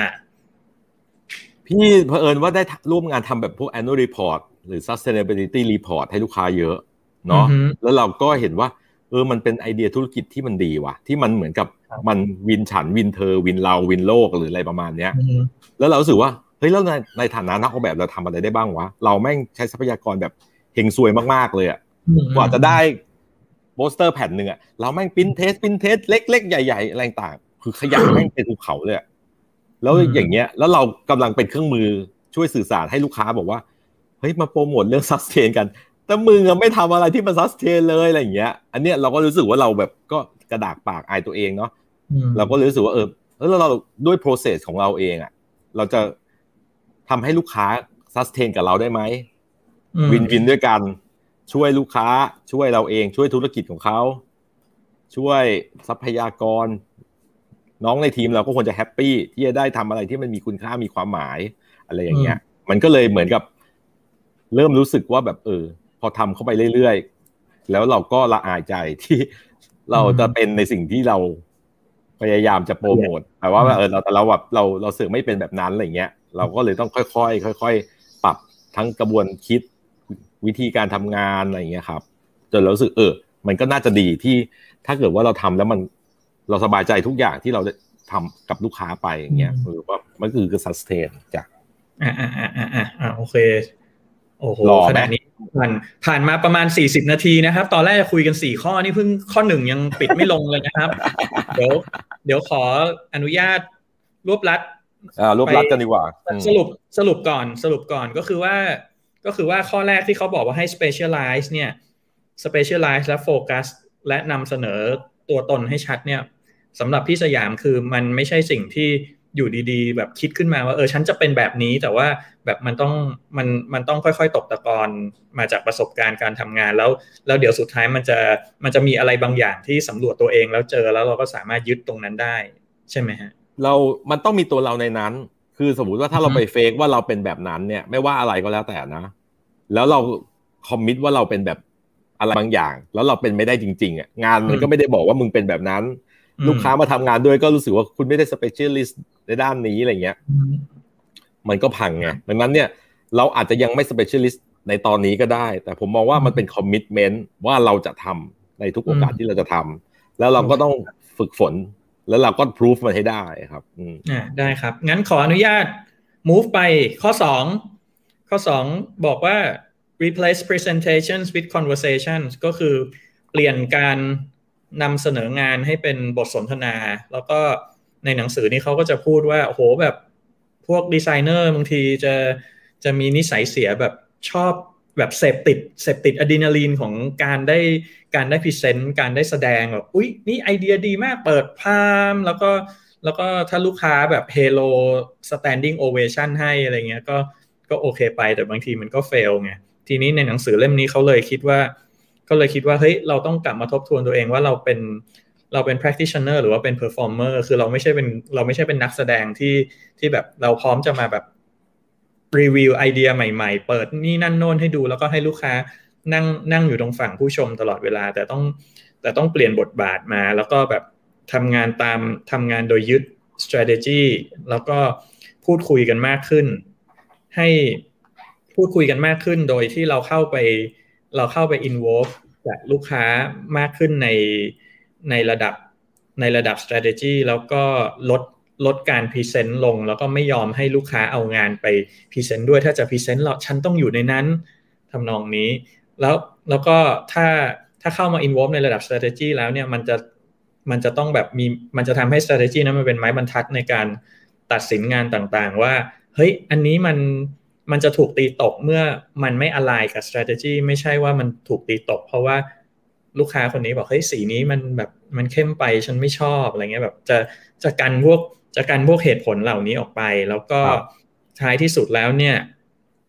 ท้ายที่สุดแล้วเนี่ยมันก็คือการรวบว่ายังไงดี ท้ายที่สุดแล้วมันก็จะแลกมาด้วยการที่เรามีอิสรภาพในการในการทำงานมากขึ้น ไม่ไม่โดนจำกัดด้วยเรื่องเล็ก ๆ น้อยๆ เช่นรสนิยมหรือความชอบทำนองนี้ ทีนี้ถ้าถ้าเราคือคือโดยส่วนตัวผมไม่ใช่คน ไม่ใช่คนเสพติดการ present นะ แต่คือคือไม่ใช่ผมไม่ใช่ผมไม่ใช่คน enjoy ในการ present ไม่ได้มีความรู้สึกว่าหูไอเดียนี้แบบ คิดมาแล้วดีจังวิเลยเอานี้สวยจังเลย ฉันอยากจะไป present แล้วถ้าฉันเปิดนี่ลูกค้าต้องว้าวแน่เลยอะไรเงี้ยคือ ผมไม่ไม่ได้รู้สึกแบบนั้นนะ ปกติผมเป็นคนทำงานด้วย ด้วยความคิดว่าอ่าโอเคมันมันได้มาตรฐานเราหรือยังที่จะที่จะให้เขาดูมันมันเหมาะมันเหมาะกับโจทย์หรือยังมันน่าจะมันน่าจะเป็นเป็นที่พอใจแล้วก็ได้มาตรฐานเราด้วยหรือยังพอพอผมอ่านพอผมอ่าน chapter นี้ผมเลยรู้สึกแบบ ไม่ค่อยไม่ค่อย relate นะฮะเอ่อพี่มีความรู้สึกเราไม่ได้บ้าการ present ไม่ได้บ้าการแสดงขนาดนั้น พี่ว่า point ของเรื่องเนี้ย มันอาจจะไม่ได้เป็น point in general แบบที่วีเข้าใจนะ ในความคิดพี่นะ พี่คิดว่าการ present ในที่เนี้ยมันคือการ present ในการ pitching งานหมายความว่าการที่ลูกค้าโยนโจทย์มาเรียก brief มาหลายๆเจ้าอย่างเงี้ยแล้วเราเนี่ยเหมือนกับมั่นใจแล้วว่าเราไปคิดแบบมานู่นนั่นนี่เพื่อที่จะเอามานำเสนอ เพื่อให้เขาว้าวว่าเฮ้ยเจ้านี้มันแบบโอ้ยมันคิดมาเจ๋งว่ะนู่นนั่นนี่อะไรอย่างเงี้ย ซึ่งมันเป็นกระบวนการจัดซื้อจัดจ้างที่มัน มันไม่ถูกขั้นตอนในเรื่องของกระบวนการออกแบบถูกไหมหมายความว่าการออกแบบเนี่ยเราควรจะต้องมีโจทย์นั่งคุยกับลูกค้า ได้รับข้อมูลที่รอบด้าน ซักถามรับฟังเข้าใจสถานการณ์ เข้าใจตลาดอะไร ฟังกับเขามากพอสมควร เข้าใจว่าถูกประสงค์ของเขาต้องการสถานการณ์รู้สถานการณ์ว่าเขาอยากจะไปที่จุดไหน ถ้าเขามีเป้าหมายความสำเร็จว่าเขาอยากเพิ่มยอดขายสิบเปอร์เซ็นยี่สิบเปอร์เซ็นหรืออะไรก็แล้วแต่ที่มันวัดผลได้เนี่ย มันจะทำให้เราเริ่มเห็นว่าเออถ้ามันจะต้องพิชิตโกนั้นเนี่ย มันต้องผ่านกระบวนการอะไรบ้างหรืออะไรก็แล้วแต่ เราต้องไปทำการบ้านข้อมูลอะไรอีกมากมายรีเสิร์ชเพื่อจะไป develop solution มาให้เขา แต่ว่าการพิชงานเนี่ยคือการที่ลูกค้าเขาไปทำการบ้าน หมายถึงโจทย์งานของเขาอะมาแล้วว่าเขาโจทย์เป็นอย่างนั้นอย่างงดอย่างนี้ แล้วก็เอามาแบให้พวกเราทุกเจ้าบริษัท เอากลับไป เข้าถ้ำของแต่ละถ้ำไป สองอาทิตย์สามอาทิตย์เดือนหนึ่งอะไรก็ว่าไป แล้วกลับมาพร้อมกับแบบ โดยคาดหวังว่ามันจะว้าวมีโซลูชันมา ซึ่งบริษัทที่เอาไปเสียเวลาทำกันมาเนี่ย อย่างพวกเราที่ไปแข่งเนี่ย ก็หวังว่าเราจะเอาแบบมาว้าวลูกค้าเพื่อจะนะใจเขานึกออกไหมฮะณในกรณีเนี้ยเขาก็รู้สึกว่ามันมันไม่ใช่ขั้นตอนที่ถูกต้อง เพราะมันข้ามกระบวนการที่ลูกค้ามีส่วนร่วมในการพัฒนาแบบหรืออะไรหรือไอเดีย หรือโจทย์ หรือการที่เราได้พูดคุยซักถามโดยรอบด้านอย่างละเอียดเนาะซึ่งอันเนี้ยเขาก็เลยเปรียบเทียบว่า การที่เรามา present เนี่ยคือการที่ลูกค้านั่งกอดอก ดูเรา perform โชว์ convince โน้มน้าว อวดอ้างหรืออะไรก็แล้วแต่ เพื่อให้เหมือนเราเป็นเซลล์อะให้ลูกค้าซื้องานเรา เหมือนแบบ ถ้าพูดแบบยกตัวอย่างดูไม่ค่อยดีเนี่ย เหมือนเราแบบเป็นสินค้าหรือเป็นอะไรบางอย่าง เหมือนหมอนวด อยู่ในตู้อะไรอย่างเงี้ย แล้วก็ลูกค้ายืนกอดโออยู่หน้าตู้ก็จะจิ้มว่าเออจะเลือกคนไหนชอบถูกใจอะไร ด้วยบางครั้งเราก็ไม่รู้เหตุผลด้วยว่าอะไรนึกออกไหมฮะ แต่เขาให้เปลี่ยนมาเป็นการพูดคุยสนทนาชวนลูกค้าคุยกระบวนการเริ่มต้นเนี่ยพพูดคุย ปรึกษาซักถาม รับฟังนะครับ เพื่อเข้าใจปัญหา เพื่อวางแผนเพื่อหาข้อตกลง แล้วดูว่าเออเป้าหมายที่ลูกค้ามีเป็นยังไงอะไรต่างๆ ซึ่งไอกระบวนการซักถามพูดคุยอะไรแบบเนี้ยมันจะไม่เกิดขึ้นเลยไงถ้าถ้าลูกค้าไม่เห็นค่าของกระบวนการว่าแบบเออมัน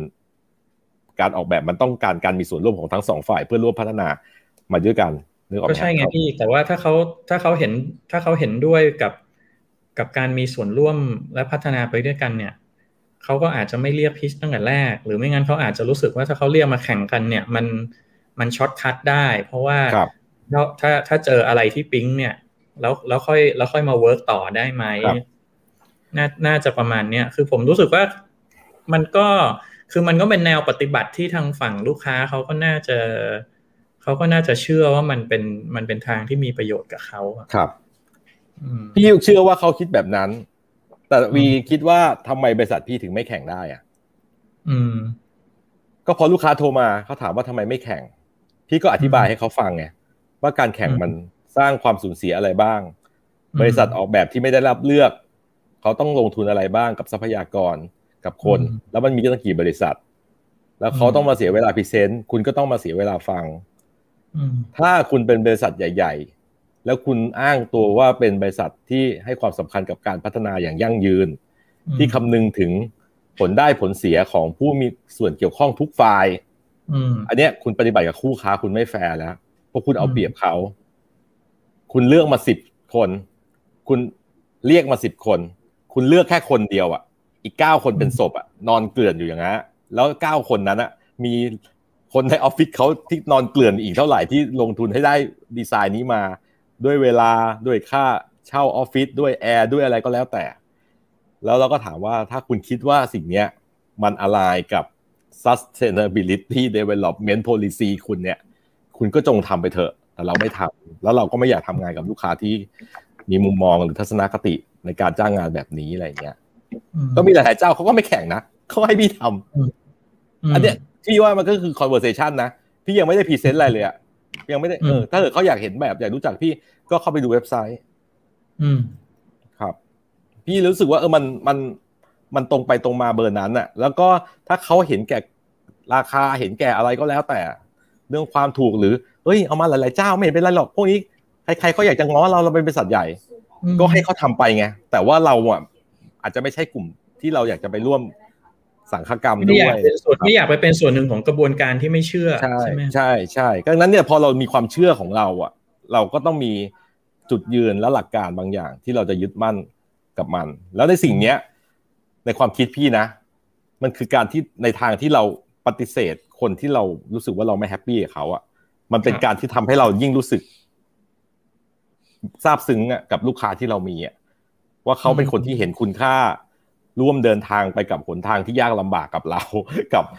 การพัฒนากับไอ้มึงไม่เคยทำแล้วเรามาลองด้วยกันอะไรอย่างเงี้ย เออ พี่ว่ามันก็เลยทำให้ยิ่งเรายิ่งใหญ่กันทรีตเขาให้ดียิ่งขึ้นนะครับ อืมอืม โอเค ห้าสิบนาทีแล้ว เราเราไปโมนะไอหมอนี่ไอลุงนี่มันขี้โมนะ ให้ให้ท่านผู้ชม ให้ท่านผู้ชมมีคำถามถามมาได้นะ ไม่ได้ถามหรอก ผมว่าทุกคนคงเจอสถานการณ์อะไรที่มันแบบ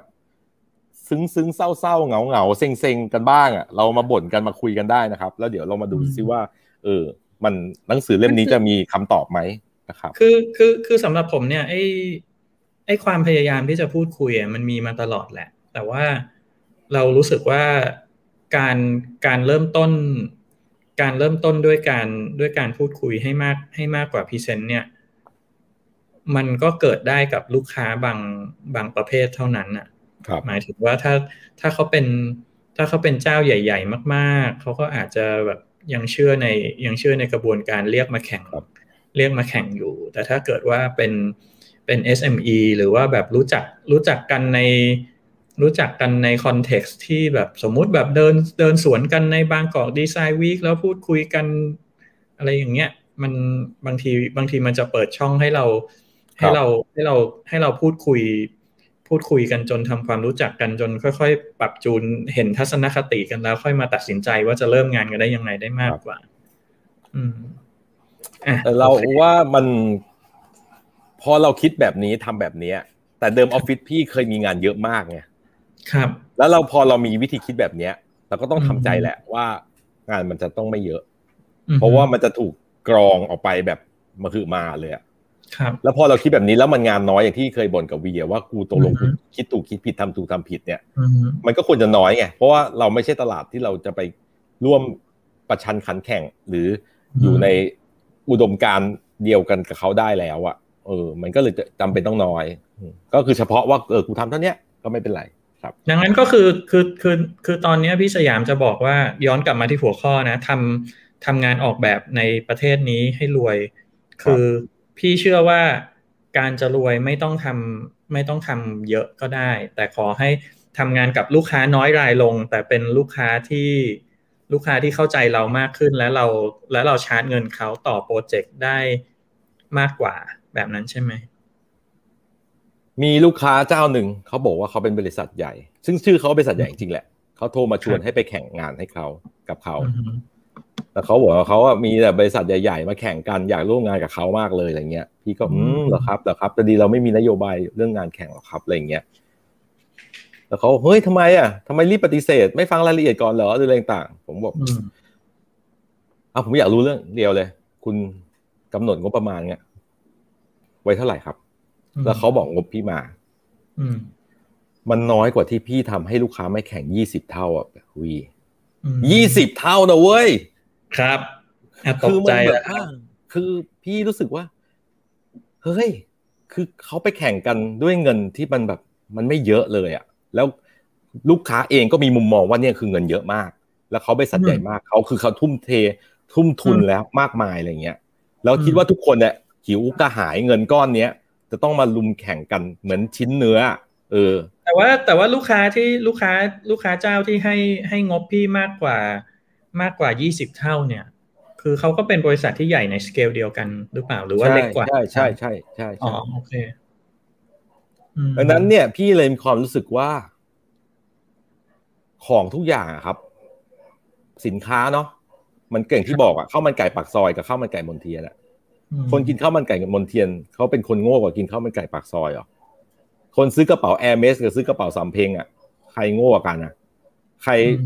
ขายราคาแฟร์กว่ากันอะ ใครซื้อของคุ้มกว่ากันอะ วีตอบพี่ได้ไหม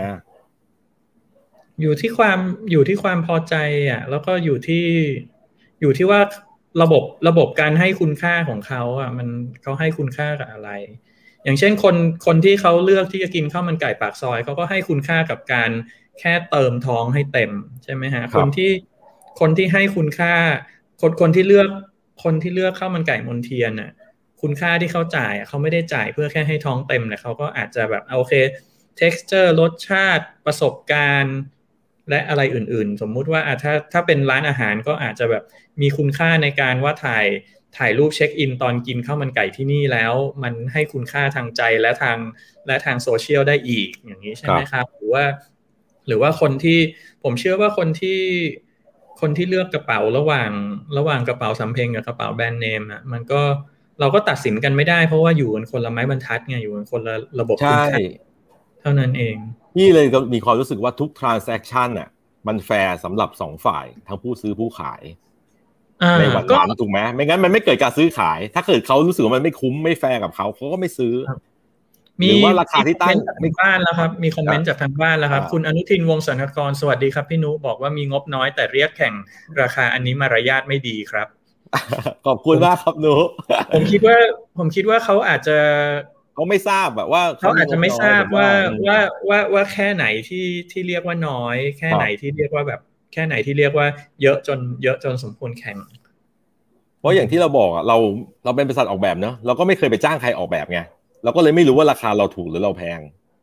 ลูกค้าน่าจะเป็นคนรู้ว่าราคาเราถูกหรือเราแพง เพราะเขาเคยจ้างหลาย ๆ บริษัทมาก่อนแต่สมมุติว่าเขามี rate card เก็บไว้เป็นตั้งเลยแหละแน่นอนสมมุติเออแต่ว่าเราก็คือไม่รู้ไงแต่ดังนั้นเนี่ยตราบใดที่เรายังทำงานกับลูกค้านี้ได้ ในราคาที่เราชาร์จได้อะนั่นหมายความว่า เขาน่าจะให้คุณค่าอะไรบางอย่าง ที่เราเดลิเวอร์แล้วมันยังคุ้มค่ากับเขาอยู่ ดังนั้นเนี่ยเราก็ต้องสำนึกว่าเฮ้ยเราก็ต้องพยายามทำงานที่มันมีคุณค่า ให้เขารู้สึกว่าเออมันคุ้มกับที่เขาจ่าย ผมว่าเรามีหน้าที่เท่านั้นเอง อืม อืม โอเค งั้นใช่เปล่าวะ ก็น่าจะเป็นอย่างนั้นนะมันควรจะตรงไปตรงมาเบอร์นั้นเนาะผมว่าควรจะไปตรงตรงไปตรงมาแบบนั้นแหละ แล้วทีนี้ แต่แต่ว่าแต่ว่าไอ้ตัวตัวจำนวนเงินที่พี่หยามตั้งใจว่าทำทำยังไงให้รวยเนี่ย ผมว่าอันนี้มันก็คือสิ่งที่ถ้ามันก็คือสิ่งที่ถ้าเราถ้าเราตั้งตั้งเป้าตัวเองไว้ว่าเราต้องการทำเงินประมาณเนี้ยแล้วเราเรียกเราเรียกว่ารวยได้เนี่ย เราก็ต้องทำให้ลูกค้าเชื่อว่าเขาจ่ายเขาจ่ายให้เราเป็นปริมาณเท่านี้แล้วคุณค่าที่เขาได้กลับไปมันสมเหตุสมผล คือเรื่องที่เราคุยทุกอย่างเนี่ยครับวีที่ว่ามัน subjective เรื่องความแฟร์เรื่องความรวย เรื่องความแพงหรือเรื่องความถูกเองอะเออคือมันเป็นเรื่องที่แบบแต่ละคนก็คิดไม่เหมือนกันเลยอะดังนั้นเนี่ยไอความรวยนี่ก็เหมือนกัน คือเราก็รู้สึกว่ามันหรือคุณค่าที่เราชาร์จลูกค้า หรือลูกค้าได้จากเรา บางทีมันอาจจะได้งานที่ดีโอ้ service ที่น่าสนใจ หรือคำแนะนำที่แบบเฮ้ยกูไม่ได้ถามเลยแต่มันอุตส่าห์มาช่วยกูคิดด้วยไว้กับโปรเจกต์นั้นโปรเจกต์นี้ หรือไอ้คนนี้มันนิสัยดีว่ะ เราอยากจะทำงานกับเขาตลอดไปสมมุติ คือผมมองว่าไอ้เรื่องพวกเนี้ยมันเป็นอะไรที่แบบ หรือเขาไปคุยกับคนอื่นได้ หรืองานเขาไม่ได้รางวัลตลอดเลยทำกับเจ้าเนี้ยแล้วเขาก็ได้โปรโมทในตำแหน่งของเขาคือ เรื่องทุกเรื่องมัน subjective อะแล้วทุกคนอะเรามี personal agenda เนาะดังนั้นเนี่ยเราก็ควรจะทำให้ goal ของลูกค้าเนี่ยไม่ว่าจะเป็นลักษณะบุคคลที่ดีลกับเรา หรือองค์กรของเขา หรือ user ของเขา เราพิชิต goal เขาให้ได้อะ แล้วพี่ว่ามันก็จะ win-win ทุกฝ่ายไงคือไม่ใช่ว่าเราทำงานให้ดีแต่เราไม่มีปัญหาทะเลาะกับคนที่เราดีลด้วยอะไรเงี้ย เพราะเราเชื่อมั่นหรือมีอีโก้หรืออะไรก็แล้วแต่มันก็อาจจะไม่ค่อย healthy อะอันนี้ก็คือพยายามจะสอนตัวเองแล้วก็บอกทุกคนนะแต่พี่ก็ยังมีปัญหาทะเลาะกับลูกค้านะเพราะว่าบางทีเขาก็มีคุณค่าที่ไม่เหมือนกับเรา เพราะว่าลูกค้าบางทีทีมใหญ่ บางที คนที่มา comment งานเราเขาอาจจะไม่ได้เป็นคนตัดสินใจจ้างเรา แต่เขาอาจจะเป็นคนที่จะต้องเอางานเราไปใช้สมมุตินะครับและคุณค่าที่เขารู้สึกกับดีไซเนอร์ที่ดีเนี่ยคือดีไซเนอร์ที่แบบมึงต้องให้ choice กูเยอะๆมึงต้องรอกูสั่งได้ต้องเอานี้เดียวไม่ต้องนั้นที่เอาตรงนี้อะไรอย่างเงี้ยเออคือสมมุติถ้าเกิดว่าเขาไปเจอเด็กสักคนหนึ่งอะแล้วทำทุกอย่างตามที่เขาบอกอะเด็กคนนั้นจะเป็นดีไซเนอร์ที่ดีแต่เขามาเจอพี่อะ พี่ก็เป็นดีไซเนอร์ที่เฮงซวยในตาในสายตาเขาเพราะว่าพี่ไม่ได้ทำตามเขาเพราะพี่แนะนำเขาแล้วแล้วเขาไม่ฟังเอออย่างเงี้ยขออนุญาตแทรกด้วยข้อความจากทางบ้านหน่อยคุณนัทวุฒิเลื่อนไทยสงบอกว่า jobs to be done ของข้าวมันไก่ปักซอยกับข้าวมันไก่แพงมันต่างกันนะ ผมว่าเอออันนี้อันนี้เห็นด้วยครับ โอเค แล้วก็มีพี่อนุทินบอกว่าทุกวันนี้ผมเป็นซื้อผู้ซื้องานออกแบบเหมือนกันครับ โอเค ผมงั้นผมเองก็ไม่เคยเรียกให้คนมาแข่งราคากัน เราอยากทำงานกับใคร เราก็คุยกับคนนั้นเลย แล้วก็เอาราคามาคุยกันว่ามีเท่านี้ทำอะไรได้บ้าง มีแต่เขาจะช่วยเหลือให้มันให้มันสามารถที่ออฟฟิศลงไปในงบประมาณได้ทั้งนั้นนะฮะอ่าโอเคครับ ก็คือผมคิดว่าคิดว่าพอเป็นพอเป็นดีไซเนอร์ด้วยกัน มันก็น่าจะเข้าใจกันประมาณหนึ่งเนาะเข้าใจหัวอกกันประมาณหนึ่งเราไม่ชอบแค่ไม่เข้าใจไงว่าแบบ คือสมมุติเราจะซื้อของใน Shopee อะสมมติ power bank หรืออะไรก็แล้วแต่ของทุกอย่าง เราก็ทำกันบ้านเนาะเออเจ้านี้มันเป็นยังไงสเปค เป็นยังไงแบรนด์นี้มันเป็นยังไงผลิตที่ไหน เปรียบเทียบราคาหรืออะไรแล้วก็ทำกันบ้านมาไงเสร็จแล้วเนี่ยมันก็จะชอบมีแบบ มาเรียกเราถามแล้วมันก็โทรศัพท์หูชอบงานในเว็บไซต์คุณมากเลยแบบหูไปดูในเว็บไซต์คุณได้รางวัลเยอะแยะเลยทำไอ้นี่ราคาเท่าไหร่อะไรเงี้ย แล้วพอเราบอกราคาไปหูทำไมกล้าคิดอย่างเงี้ยนี่มันราคาเท่าไหร่เขาคิดกันเท่านี้เท่านี้นะนึกออกปะ คือเราก็รู้สึกว่าไอ้เฮียมึงก็ทำกันบ้านหน่อยสิวะว่าสมมุติว่างานเราแม่งแบบ สมมติถ้าคุณบอกว่าคุณชอบงานเรา งานเราได้รางวัลเยอะ ผมมาประสบการณ์เกือบจะสามสิบปีสมมุตินะแล้วคุณมาบอกว่าราคาตลาดเท่านี้แล้วถ้าผมไปทำราคาตลาด แล้วน้องๆที่เขาประสบการณ์น้อยกว่านี้ที่เขายังไม่ได้รางวงรางวัลเยอะเท่านี้หรือเขาเพิ่งจบอะเขาจะไปทำมาหากินที่ไหนได้อะ ในเมื่อไอ้ลุงคนนี้แม่ง กดราคามาซะต่ำเลยข้าวมันไก่มนเทียนแม่งเสิร์ฟ ทุกอย่างบรรยากาศโรงแรมเลยสมมตินะ แล้วมันมาขายราคาเท่าข้าวมันไก่ริมถนน แล้วพวกข้าวมันไก่ริมถนนมันจะไปขายกี่บาทวะนึกออกไหมคือเรารู้สึกว่าทุกอย่างมันมีที่ทางของมันอะแล้วก็คุณก็ทำกันบ้านหน่อยเนาะนี่ดูเหมือนดีไซเนอร์เกี่ยวกาดปะวะอ๋ออีโมไปไหมเนี่ยใบทองไหมเนี่ยผมเข้าใจผมเข้าใจว่าพี่ก็คือพี่อ่านหนังสือเล่มนี้แล้วคุกกุ่นมากเนี่ยก็เลยกก็เลยมีอะไรมาระบายเยอะ ผมขอขยับไปข้อสามดีกว่า ข้อสามอันนี้ผมชอบ เขาบอกว่า we will diagnose before we prescribe ก็คือเราจะวินิจฉัยอาการก่อนที่เราจะจ่ายยานะฮะก็คือเขาก็เปรียบเทียบว่าขนาดหมอ หมอยังไม่จ่ายยาก่อนวินิจฉัยเลย ต้องคุยกันให้รู้ว่าใช้ใช้ยาอะไรรักษายังไงก่อนแล้วค่อยทำงาน แต่ทำไมดีไซเนอร์เนี่ยลูกค้ามาด้วยอาการด้วยความที่ไม่รู้รู้แค่แบบรู้สึกว่าแบบเออฉันปวดหัวมั้ง แต่ว่าไม่รู้หรอกนะว่าสาเหตุจริงเป็นไงแต่แบบ ฉันปวดหัวมั้งไอ้ดีไซเนอร์ก็ พยายามที่จะแก้อาการปวดหัวนั้นก่อนโดยที่โดยที่ไม่ไปไม่ไปสืบสอบเหมือนหมอว่าเอ๊ะมันปวดได้จากอะไรบ้างใช่ไหมฮะคือเราก็แบบเออฉันปวดหัวมั้งก็เปรียบเทียบกับสมมุติว่าเออฉันฉันว่าเอ๊ะฉันคงฉันคงต้องต้องมีโบชัวมั้งแล้วก็เดินมาแบบอ่าฉันฉันจะเอาสิ่งนี้ ไหนทำมาให้ดูหน่อยถ้าชอบแล้วเดี๋ยวจ่ายเงินอย่างเงี้ย อืม อันนี้ก็ อันนี้โอเค อันนี้ผมรู้สึกว่า เออมัน มันก็เป็นสิ่งที่มันก็เป็นสิ่งที่เราน่าจะทำให้ได้เหมือนกัน คือให้ให้บทบาท ให้บทบาทเรามันเป็นการการพูดคุยแล้ววิเคราะห์ว่าเขาต้องการอะไรแน่ๆ เพื่อที่จะแก้ปัญหาทางธุรกิจของเขาก่อนที่จะก่อนที่จะนำเสนออะไรลงไปฟรีๆเนาะครับอันเนี้ยคืออยากทำความเข้าใจทุกคนเนาะว่า กรณีที่เราคุยกันอยู่ทั้งหมดเนี่ย มันจะคู่ขนานไปกับการพิชงานนะอย่างกรณีการพิชงานเนี่ยก็คือการที่ลูกค้าโยนโจทย์มาให้ แล้วทุกคนเนี่ยก็กลับไปจัดยามาให้ลูกค้าเสิร์ฟแล้วคาดหวังว่าลูกค้ากินแล้วจะหาย แต่ผมชอบอย่างหนึ่งตรงที่เขาเปรียบเป็นหมอ ง่าย เพราะอะไร เพราะว่าเราไม่เคยเห็นคนไข้คนไหนไปบอกหมอเฮ้ยหมอ คุณเคาะเข่ายังอะ คุณส่องลิ้นยังอะเฮ้ยทำไมจ่ายยาแบบนี้วะหรืออะไรเงี้ย เนี่ยจ่ายจ่ายอีกสองเม็ดดิหรือว่าเพิ่มมิลลิกรัมให้อีกหน่อยไม่มีนะไม่หรือหรือแม้แต่ว่าคุณจะ happy หรือไม่ happy ยังไง เนี่ย คุณก็ต้องจ่ายตังค์หมอแล้วถ้าคุณไม่ happy คุณก็ย้ายหมอไป แต่ไอ้การเรียกมาแข่งเนี่ย มันเหมือนกับว่า เราเรียกหมอมาจ่ายยา หรือมาหา solution ในการรักษาแล้วอะ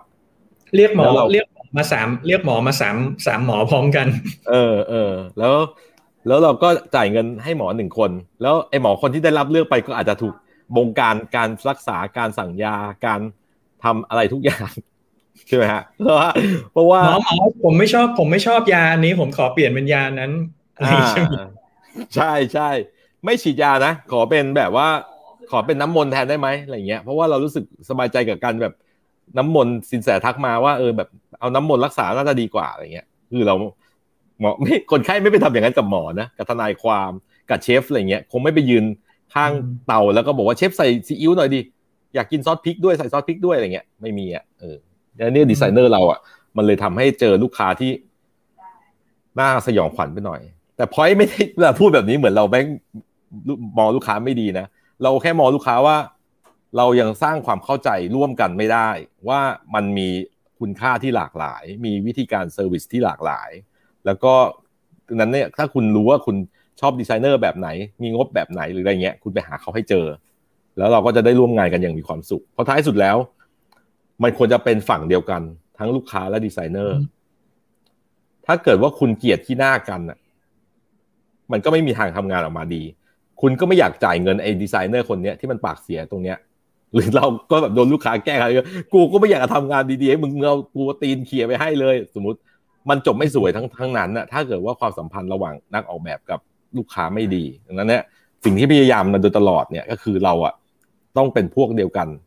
ทำงานร่วมกันเคารพเชื่อฟังให้เกียรติแล้วก็เตือนกันได้อะไรเงี้ย แล้วก็คอมเมนต์กันได้อย่างเงี้ยผมว่ามันก็จะซัสเทนกว่าครับอืมแต่พี่แต่พี่แต่พี่คอมเมนต์หมอไหมเวลาเวลาไป เวลาไปรักษา สมมุติว่ารักษาแล้วต้องเจอกับหมอคน คนหนึ่งนานๆ มาก ๆ แล้วแล้วแบบสุดท้ายแลกเปลี่ยนแล้ววิพากษ์วิจารณ์หมอได้ขนาดไหน พี่ว่าก็คงเป็นแนวขอความรู้หาเรือแต่เราคงไม่บังอาจที่จะไปแบบว่าไปอ่านเน็ตมาแล้วเราก็มาแบบ โอ้ยนี่เขาบอกมาแบบนั้นแบบนี้หรืออะไรเงี้ยเออ เพราะว่าท้ายที่สุดแล้ว ไม่งั้นเขาจะไปเรียนมากี่ปีกี่ปี หรืออะไรต่างๆ มาทำไมอะเพราะว่าทุกคนมันควรจะมีเส้นของอาชีพอะในความคิดพี่นะ ถ้าเราไม่ happy กับผลลัพธ์ก็ก็ก็ว่ากันอีกผมคิดว่าผมคิดว่าการที่ทำให้การที่ทำให้หมอหรืออาชีพ หรืออาชีพที่เป็น consultant อ่าพอดีมีคุณจุ้มรักษาเกียรติบอกว่าลูกค้าเมืองไทยส่วนใหญ่คิดว่าอาชีพดีไซน์เป็นอาชีพรับจ้างทำของไม่ใช่อาชีพ consultant โอ้ขอบคุณครับ พี่จุ้มเป็นประเด็นนะครับที่สอดคล้องกับที่กำลังคุยอยู่พอดี ก็ก็คือผมคิดว่าสิ่งที่ทำให้เราเชื่อเราเชื่อคนที่มีอาชีพคอนซัลแทนน่ะคือ เราเชื่อว่าเฮ้ยในเรื่องเนี้ยเขาเขารู้ดีกว่าเรา ใช่ใช่ไหมใช่หรือไม่งั้นคือเขาเขามีกระบวนการเขามีกระบวนการอะไรบางอย่าง ที่มันเป็นมันเป็นองค์ความรู้ที่ที่เฉพาะทางที่สามารถแก้แก้ปัญหาเราได้เนาะเช่นที่เมื่อกี้เปรียบเทียบกับเปรียบเทียบกับหมอหรือทนายความก็คือว่า เออเราเราคงไม่มีทางรู้เรื่องรู้เรื่องสุขภาพดีกว่าหมอ เราคงไม่มีทางรู้เรื่องกฎหมายมากกว่ามากกว่าทนายความ แล้วก็อ่าแล้วก็เราก็คงไม่รู้ว่าในกระบวนการทางกฎหมาย กระบวนการทางกฎหมายมันมีอะไรบ้างที่จะแก้ปัญหาเราใช่ไหมครับ เออ แต่แต่ทำไมลูกค้าคิดว่าเขาเขารู้กระบวนการทางดีไซน์ดีกว่าเราอะเพราะอาชีพเรามันไม่ได้ดูยากขนาดนั้น แล้วมันก็ไม่ใช่เรื่องคอขาดบาดตายขนาดนั้นที่แบบแบบว่าสมมติเลือกสีต่างไปหน่อยนึงหรือโลโก้เล็กไปหน่อยหรือใหญ่ไปหน่อยอะมันจะ matter สำหรับเขา แต่บางเรื่องมัน matter จริง ๆ อย่างกรณีบัตรเลือกตั้งที่ฟลอริดาใช่ไหมที่มันสามารถพลิกผลการเลือกตั้งได้อะไรอย่างเงี้ยจริงๆบัตรเลือกตั้งในบัตรเลือกตั้งในประเทศไทยครั้งล่าสุดก็มีปัญหาเหมือนกันอ่าหรือหรือเอาง่ายๆเลยพี่เอาแค่เอาที่เราเห็นกันอยู่ทุกวันเนี่ย เรื่องเรื่องประกาศตัวเลข ประกาศตัวเลขผู้ติดเชื้อโควิดของสบคใช่ไหมคือสุดท้ายสุดท้ายคือ ต้องให้ต้องให้คนออกมาด่ากันทางโซเชียลว่าทำไมตัวเลขที่คอขาดบาดตายแบบนี้คุณยังใช้สีฟ้าใช่ไหมสีสีฟ้าสีเขียวอยู่อะไรเงี้ยจนในที่สุด หลังจากที่เราหลังจากที่เราอยู่กับอยู่กับความรู้สึกว่ามันมิสลีดนี่แบบมาในที่สุดก็ก็ยอมเปลี่ยนเป็นสีแดงสีดำมันบายดีไซน์นี่ หมายความว่าเขาเจตนาให้มันเป็นแบบนั้น ก็คือดีไซน์แหละ แต่ว่ามันเป็นดีไซน์ที่มัน มันไม่ใช่เจตนาที่ดีอะเออ ก็เลยรู้สึกว่าแบบมันก็ต้องโดนพี่เชื่อพี่เชื่อว่ามันมาจากเจตนาที่ไม่ดีใช่ไหมพี่เชื่อว่ามาจากเจตนาที่ไม่ดี เพราะว่าไม่งั้นเขาจะไม่อัปเดตตัวเลขว่าตั้งแต่เดือนเมษาที่ผ่านมาทำไมเขาไม่เอาแบบตั้งแต่เริ่มโควิดระบาดซึ่งมันเลยทำให้ทุกอย่างอะ มันดูกุ้งกิ้งน่ารักเกินกว่าความเป็นจริงไปเยอะอ่าเดี๋ยวก่อนผม ผมถ้า เมื่อกี้ผมปล่อยให้พี่เกี่ยวกาดมาเยอะแล้วเดี๋ยวผมเดี๋ยวผมเกี่ยวกาดด้วยถ้า ถ้าเป็นเรื่องด่ารัฐบาลช่วงนี้ไม่เอาไม่เอา โอเค ก็งั้นไอ้ข้อข้อสามเนี่ยเราเราจบตรงนี้แล้วกันเนาะก็คือเราทำยังไงให้เป็นให้ให้สื่อสารกันจนเขาเข้าใจในอาชีพเราว่าเราเป็นคอนซัลแทนได้ไม่ใช่รับจ้างทำของ แล้วเราก็จะสามารถวินิจฉัยอาการได้ก่อนจ่ายยา โอเคครับ ครับ มาถึงมาถึงข้อสี่ซึ่งจะเป็นข้อสุดท้ายของที่คุยกันวันนี้ โอ้ตอนแรกผมคิดว่าจะคุยยังไงให้ถึงชั่วโมงหนึ่งวะตอนนี้ชั่วโมงสิบนาทีแล้ว พี่สยาม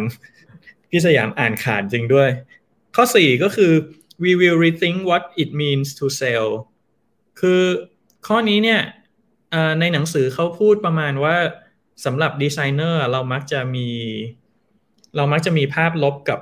กับอาชีพเซลล์เนาะกับการขายทั้งที่จริงแบบเวลาทำธุรกิจเนี่ย มันก็มันก็มีการผลิตสินค้าหรือบริการขึ้นมา แล้วยังไงก็ต้องมีการขาย แล้วทีนี้ที่เมื่อกี้บอกว่าพี่สยาม spoil เนี่ยก็คือว่าแบบเราสามารถเป็นเซลล์ที่ดีได้นะเว้ยเราต้องเราต้องรู้จักขายให้เป็นด้วย เอ๊ะพี่สยามปิดไมค์อยู่ครับอ๋อพี่ตะโกนเรียกให้ลูกไปหยิบน้ำให้พ่อหน่อย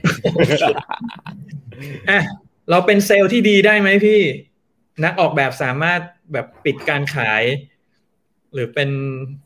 เป็นเรียกว่าอะไรดีที่ปรึกษาการขายที่ดีได้ไหม พี่ว่าโดยทั่วไปเนี่ย การขายนะครับ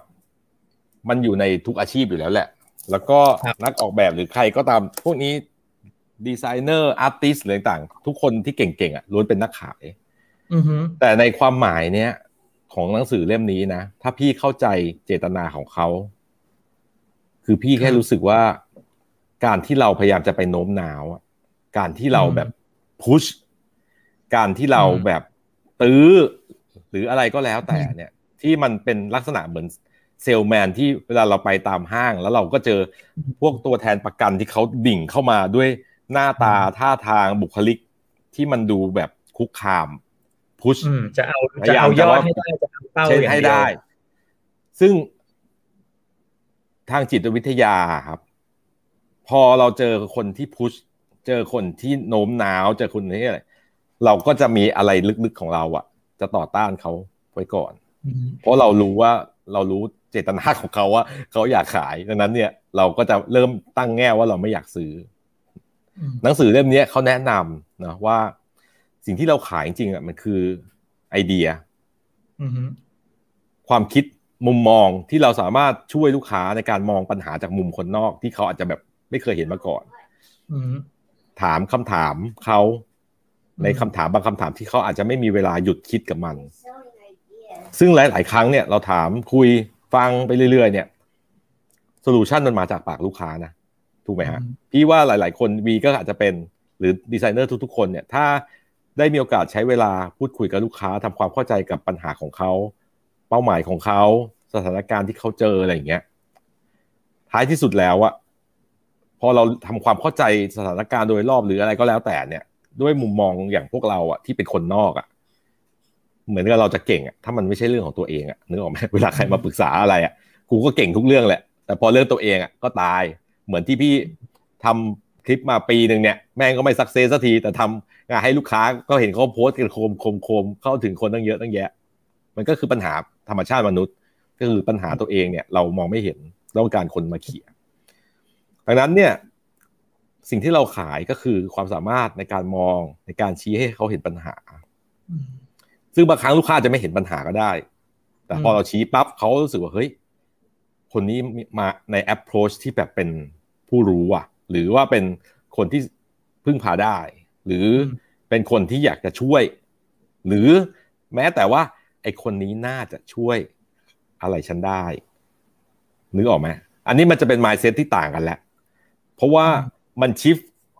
center จากการเป็นไอ้ที่ข้อเมื่อกี้ performer ขายซื้อฉันเถอะซื้อฉันของฉันดีฉันเจ๋งฉันนู่นนั่นนี่ไล่รางวัลเยอะแยะ เคยทำแบบลูกค้าใหญ่ๆนู่นนั่นนี่มากมาย มันคืออีโก้กูอะว่าแบบกูอยากจะอันนี้แต่อันนี้เรากลับข้างเลย เราไปฟังลูกค้า เราไปดูว่าเขาเกิดอะไรขึ้น เขาเจอปัญหาอะไร pain point เขาคืออะไร คู่แข่งเขาเป็นยังไงอะไรก็แล้วแต่ ซึ่งไอ้กระบวนการเหล่านี้มันก็จะทำให้เขารู้สึกว่าเราน่าจะเป็นคนที่ช่วยให้เขาเห็นปัญหาตระหนักกับปัญหาได้ แล้วก็มีแนวโน้มว่าน่าจะสร้างโอกาส ที่เขาอาจจะยังไม่เคยสร้างมาก่อนได้อย่างเงี้ย ครับ ซึ่งซึ่งสิ่งนี้เนี่ย สิ่งนี้เนี่ยใน ในหนังสือเขาเปรียบเทียบไว้กับเซลแมนไงว่าเขาว่าว่าจะมีเซลล์ประเภทที่แบบว่าพุ่งพุ่งมากดดันเราจะเอายอดกับเซลล์อีกประเภทที่แค่แค่คอยเดินตามอยู่ห่างๆแล้วก็แบบ แล้วก็แบบคอยคอยแนะนำเนาะแบบว่าเอ๊ะยังยังไม่รู้ว่าปัญหาคืออะไรก็แบบเอ๊ะหรือว่าคุณหรือว่าคุณเหมาะกับผลิตภัณฑ์นี้ครับ ใช่ไหมพอเริ่มสนใจก็แบบอ๋อเนี่ยอย่างนี้นะถ้าคุณเลือกมาทางนี้ถ้าคุณเริ่มสนใจทางนี้เนี่ย รู้ไหมว่า รู้ไหมว่ามันนำไปสู่ความ ความเป็นไปได้แบบนี้ด้วยนะ มันมันอินสปายให้เขาคิดต่อว่าว่าถ้าเขาเริ่มสนใจทางนี้แล้วแบบเฮ้ยมันมันมีทางไป แล้วก็พอเขาพอเขาตัดสินใจที่จะซื้อแล้วเนี่ยเหมือนกับเหมือนก็เหมือนกับเขาตัดสินใจที่จะจ้างเราแล้วเนี่ยเราก็ต้องให้ความมั่นใจ ให้ความมั่นใจกับเขาต่อไปว่าเขาตัดสินใจไม่ผิด หรือถ้าเกิดสมมุติว่ามันมันผิดพลาดขึ้นมาซื้อซื้อแล้วซื้อแล้วมันไม่เหมาะเนี่ยอย่างน้อยคือเราก็ยังอยู่อยู่เคียงข้างเขาเพื่อเรียนรู้และประเมิน และหามองหาโอกาสใหม่ๆ ไปร่วมกัน คือผมผมรู้สึกว่าไอ้คำว่าคำว่าเซลล์หรือคำว่าขายในที่นี้มันแบบมันไม่ได้ในเล่มนี้ก็คือว่าเขาบอกว่าการขายมันไม่ได้จบลงที่ตรงที่มันเกิด transaction ไงใช่ใช่และการขายและการขายมันไม่ใช่แค่แบบสมมุติว่าซื้อมาขายไปยื่นยื่นเงินแล้วเอานี่ไปแล้วจบแต่ว่าแบบเราสามารถขายโดยไม่ต้องยัดเยียดได้ แต่ว่าขายโดยการขายโดยการแบบ อยู่อยู่ข้างๆเขาแล้วก็คอยอยู่ข้างๆเขาแล้วก็คอยแนะนำคอยสร้างความมั่นใจคอย inspire เขาไปเรื่อยๆได้ ซึ่งผมรู้สึกว่า พอพอมาเปรียบเทียบแบบนี้กับกับชีวิตจริงที่เวลาสมมุติไปไปเลือกไปเลือกของแต่งบ้านหรือเลือกเครื่องใช้ไฟฟ้า แล้วเจอเซลส์เนี่ยเนาะเราก็เราก็จะชอบคนที่เราก็จะชอบคนที่แบบไม่ไม่กดดันเราแล้วคอยแล้วคอยประคับประคองคอยเสนอคอย คอยทำให้ฉุกคิดอะไรแบบนี้ไปเรื่อยๆนะอ่าเดี๋ยวมีคอมเมนต์ของจากคุณอนุทิน ครับ นักออกแบบมีปัญหาเรื่องไม่มี vocabulary เกี่ยวกับ business และความสนใจไม่ broad พอ ก็คือไม่ความสนใจอาจจะสนใจอยู่แต่ในช่วงงานออกแบบหรือดีไซน์อะไรเนาะไม่ได้สนใจเรื่อง business หรืออะไรต่างๆมากพอเนี่ยก็ทำให้ผู้อ่านส่วนใหญ่ไม่มองว่าเป็น consultant นะครับ ไม่มองว่าเป็นคนที่จะมาเป็นที่ปรึกษา อันนี้เราพิจารณาตัวเราเองนะครับ ซึ่งผมเห็นด้วยนะครับ ว่าถ้าคุณอยากจะไปทำงานกับลูกค้า แล้วคุณไม่รู้ว่าเขาสนใจอะไรเลยสมมุติว่าเขากำลังเห่อตอนนี้ design thinking ที่มันเป็น buzzword จนแบบผมอ้วกจะแตกแล้วในวงการอะไรเงี้ยแต่ถามว่าถ้าเกิดลูกค้าพูดมาแล้วคุณไม่รู้จักเงี้ยก็มีสิทธิ์จะจ๋อย หรือวันหนึ่งสมมติถ้าพูดถึง new normal หรือคำอะไรใหม่ๆ S curve สมมติหรืออะไรเงี้ย แล้วคุณแบบแป้ง S อะไรวะ เอวหรอหรือยังไงอะไรเงี้ยสมมตินะ คุณก็อาจจะแป๊กได้ ดังนั้นเนี่ยมันก็ต้องโทษตัวเราว่าเราให้ความสนใจกับเรื่องที่ลูกค้าสนใจไม่พอ เพราะเพราะว่าลูกค้าเขาสนใจเรื่อง business ไงดังนั้นเนี่ยถ้าเราจะคุยภาษาเดียวกับเขาอะเราก็ต้องเป็น businessman ให้ได้นะครับ อืมก็จริงๆจริงๆเรื่องจริง ๆ เรื่องความสนใจของความสนใจของดีไซเนอร์ที่ที่ไม่กว้างพอเนี่ย ผมว่าก็อันนี้ อันนี้มันก็ มันก็เราก็ต้องคอยเตือนตัวเองอยู่ตลอดเนาะว่าว่าโลกไม่ได้หมุนรอบ โลกไม่ได้หมุนรอบดีไซน์ แล้วจริง ๆ ดีไซน์มันก็เป็นผลพวงมาจากเรื่องอื่น ๆ อีกมากมายในโลกนะครับ แล้วตราบใดที่เราตราบใดที่เราทำงานออกแบบเป็นอาชีพ แล้วเราต้องคุยกับฝั่งธุรกิจที่เขาต้องการงานออกแบบของเราไปไปพัฒนาหรือสร้างโอกาสใหม่ ๆ ทางธุรกิจ เราจะไม่รู้สับทางธุรกิจเลย ก็ คงเป็นไปไม่ได้นะครับพี่สยามครับรายการนี้เนี่ย คนที่ฟังส่วนใหญ่เป็นคนรุ่นไหนครับ อุ้ยไม่รู้อะช่วยตอบกันหน่อยได้ไหมครับคนเพราะว่าคนที่ดูอยู่กี่คนเนี่ยห้าสิบสามคนตอนนี้ หรือคนมาดูเทปที่หลัง ผมรบกวนช่วยตอบหน่อยถ้าวัดจากที่คอมเมนต์มานี่ก็ดูท่าทางจะเป็นคนคุ้นเคยกันซะส่วนใหญ่อะ ว่าทำอาชีพอะไรนะครับ เป็นฝั่งลูกค้า เป็นฝั่งนักออกแบบ หรือเป็นนักเรียนนักศึกษาหรือใคร หรืออยู่ในช่วงวัยไหนก็ได้นะครับ เพราะว่าเราก็อยากจะ develop content เนี่ยให้มันมีประโยชน์ เพราะว่าอย่างที่เคยบอกไปแล้วนะครับว่า ผมมาเริ่มอาชีพเนี้ย ด้วยความที่แบบค่อนข้างหดหู่อะคือตอนที่เราเริ่มทำงานปีแรกอะแล้วเราก็ได้ไปเจอ พวกพี่ๆรุ่นใหญ่ เวลาเข้าไปแข่งงานกันอะก่อนที่ลูกค้าจะเรียกก็คือนั่งเหมือนรออะแล้วเขาคุยกันอะเขาก็คุยกันแบบโอ้ย ผมจะเลิกทำแล้ว ผมจะไปขายหุ้น อีกคนหนึ่งเออ ผมตอนนี้เล่นที่ดีมากเลย ผมว่าจะไม่ทำแล้ววะอะไรเงี้ยเดี๋ยวผมจะไปทำพวกกลับบ้านแล้ว ไปทำรีสอร์ทดีกว่า หรืออะไรเงี้ย คือมันแบบเหมือนเรามองเขาเป็นแบบโหพี่ เหมือนเขาเป็นรุ่นใหญ่เป็น จ้าของบริษัทใหญ่ๆอะแต่เขาแบบจะไม่มีใครทำเลย แล้วผมรู้สึกว่าทุกคนเขารู้สึก fail อะกับอาชีพเนี้ยว่ามันหาเลี้ยงตัวเองลำบากจริง ๆ แล้วช่วงนั้นเนี่ยถ้าใครโตทันเนี่ยก็จะพบว่าบริษัทกราฟิกบริษัทอะไรก็แล้วแต่เนี่ยต้องเป็นบริษัทผลิตภัณฑ์ด้วยทำของขายออกงาน BIG Propaganda ก็รู้สึกว่าทำงานขายลูกค้าทำ service อย่างเดียวไม่ได้ ต้องไปทำสินค้าขายที่เปิดที่สยามเซ็นเตอร์ เปิดที่เอ็มโพเรียม บริษัทผมเองตอนหลังที่แยกออกมาจากพอปาแกนด้าตอนที่พอปิด ก็มีผลิตภัณฑ์ชื่อ PBBO เนาะแล้วก็นั้นก็มีพัฒสันดีมากก็เป็นผลิตภัณฑ์ อาจารย์ติ๊กก็ทำผลิตภัณฑ์ คือทุกคนไม่มีใครมีความสุขกับการทำงานลูกค้าเลย ผมก็ถึงรู้สึกว่ามันผิดปกติ เราเลยต้องทำอะไรแบบเนี้ยว่าแบบเฮ้ยอาชีพเรามันต้องเลี้ยงตัวเองได้มีเกียรติมีศักดิ์ศรีป่าวะ ไม่งั้นคนรุ่นต่อๆไปนี่แม่งแบบยิ่งท้อแท้สิ้นหวังนะเว้ยอะไรเงี้ย ก็เลยแบบเป็นที่มาว่าเราอยากจะทำให้สร้างความเข้าใจเนาะแล้วก็อยากให้ลูกค้าเขามองว่าเราเป็นอาวุธหนึ่งที่จะช่วยให้ธุรกิจเขาหรือวัตถุประสงค์ความฝันหรืออะไรก็แล้วแต่ของเขาว่ามันรู้บรรลุบรรลุได้ ไม่ใช่ภาระที่เขาต้องแบกต้องจ่ายต้องแบบสิ้นเปลืองอะไรอย่างเงี้ยเออถ้ามันถ้ามองกันแบบนี้ ผมว่าเออมันก็อาจจะรู้สึก มีความยั่งยืนมากขึ้นอะไรเงี้ยครับอ่าคือถ้า ถ้าพี่สยามพูดถึงสภาพณตอนนั้นเนาะคือ ผมคิดว่า ผมคิดว่าตอนยุคพี่สยามเรียกว่าเป็นเป็นคนไปถางป่าแล้วกัน สมมุติว่าสมมุติว่าใน playing field ของอินดัสทรีเนี้ยรุ่นรุ่นพิสยามคงแบบเดินเข้าไปถางป่าเลยแล้วแล้วรุ่นแล้วรุ่นผมซึ่งก็อายุสี่สิบนิดๆเนี่ยก็ยังพอจะยังพอจะเห็นเห็นเป็นที่ว่างที่เราพอจะไปขุด ขุดหวานไถอะไรได้บ้างแล้วนะครับ ทีนี้ก็จริงจริงจริงพี่สยามก็เคยพูดให้ผมฟังตั้งแต่หลายปีมากแล้วแหละว่าแบบเออทำถ้าจะเป็นตัวอย่างที่ดีที่สุดให้รุ่นน้องได้ก็คือต้องรวย ใช่ไหมก็คืออย่างน้อยพี่ทำให้เห็นว่าอาชีพเนี้ยมันแบบมันอยู่ได้มันใช่มันเลี้ยงตัวได้ ถ้าพี่ไม่ได้เป็นคนอยากมีซุปเปอร์คาร์นะ แต่ถ้าโดยไอเดียแล้วอะถ้าพี่มีปัญญาพี่อยากจะขับซุปเปอร์คาร์ให้ทุกคนเห็นเพราะเพื่อมันต้องรู้สึกว่าแบบเฮ้ยแต่ว่ามันมีคนที่เป็นแบบนี้แหละ หมายถึงว่าดีไซเนอร์ที่ประสบความสำเร็จมีนะเว้ยมีเยอะด้วยแต่พี่ยังไม่ถึงขั้นนั้นเออพี่ยังไม่ถึงขั้นนั้น แต่ว่ามันมันจะช่วยให้คนรู้สึกว่า เออมันมันเลือกได้อะแต่ภาพที่เห็นชัดสุดอะคือ อย่างน้อยประสบความสำเร็จในด้านรายได้ ที่เขาอยู่ได้พี่ความคิดว่าแบบนั้นเพ ราะว่าถ้าเกิดว่าคุณยังดังรางวัลเยอะแยะ แต่คุณแบบยังต้องหมุนเงินยังต้องมีปัญหากับลูกน้องยังต้องอะไรแบบลำบากอะ่ะ เรารู้สึกว่ามันไม่จริงอะ่ะเออ คือถ้าเกิดว่าคุณเก่งจริงคุณต้องได้รับการยอมรับทั้งในฝั่งเอ่อวงการออกแบบ แล้วก็วงการธุรกิจลูกค้าคือมันควรจะครบลูปอะ แล้วเห็นประโยชน์ซึ่งกันและกันจริง ๆ อืมอืมอืมอืมอืมโอเคคือ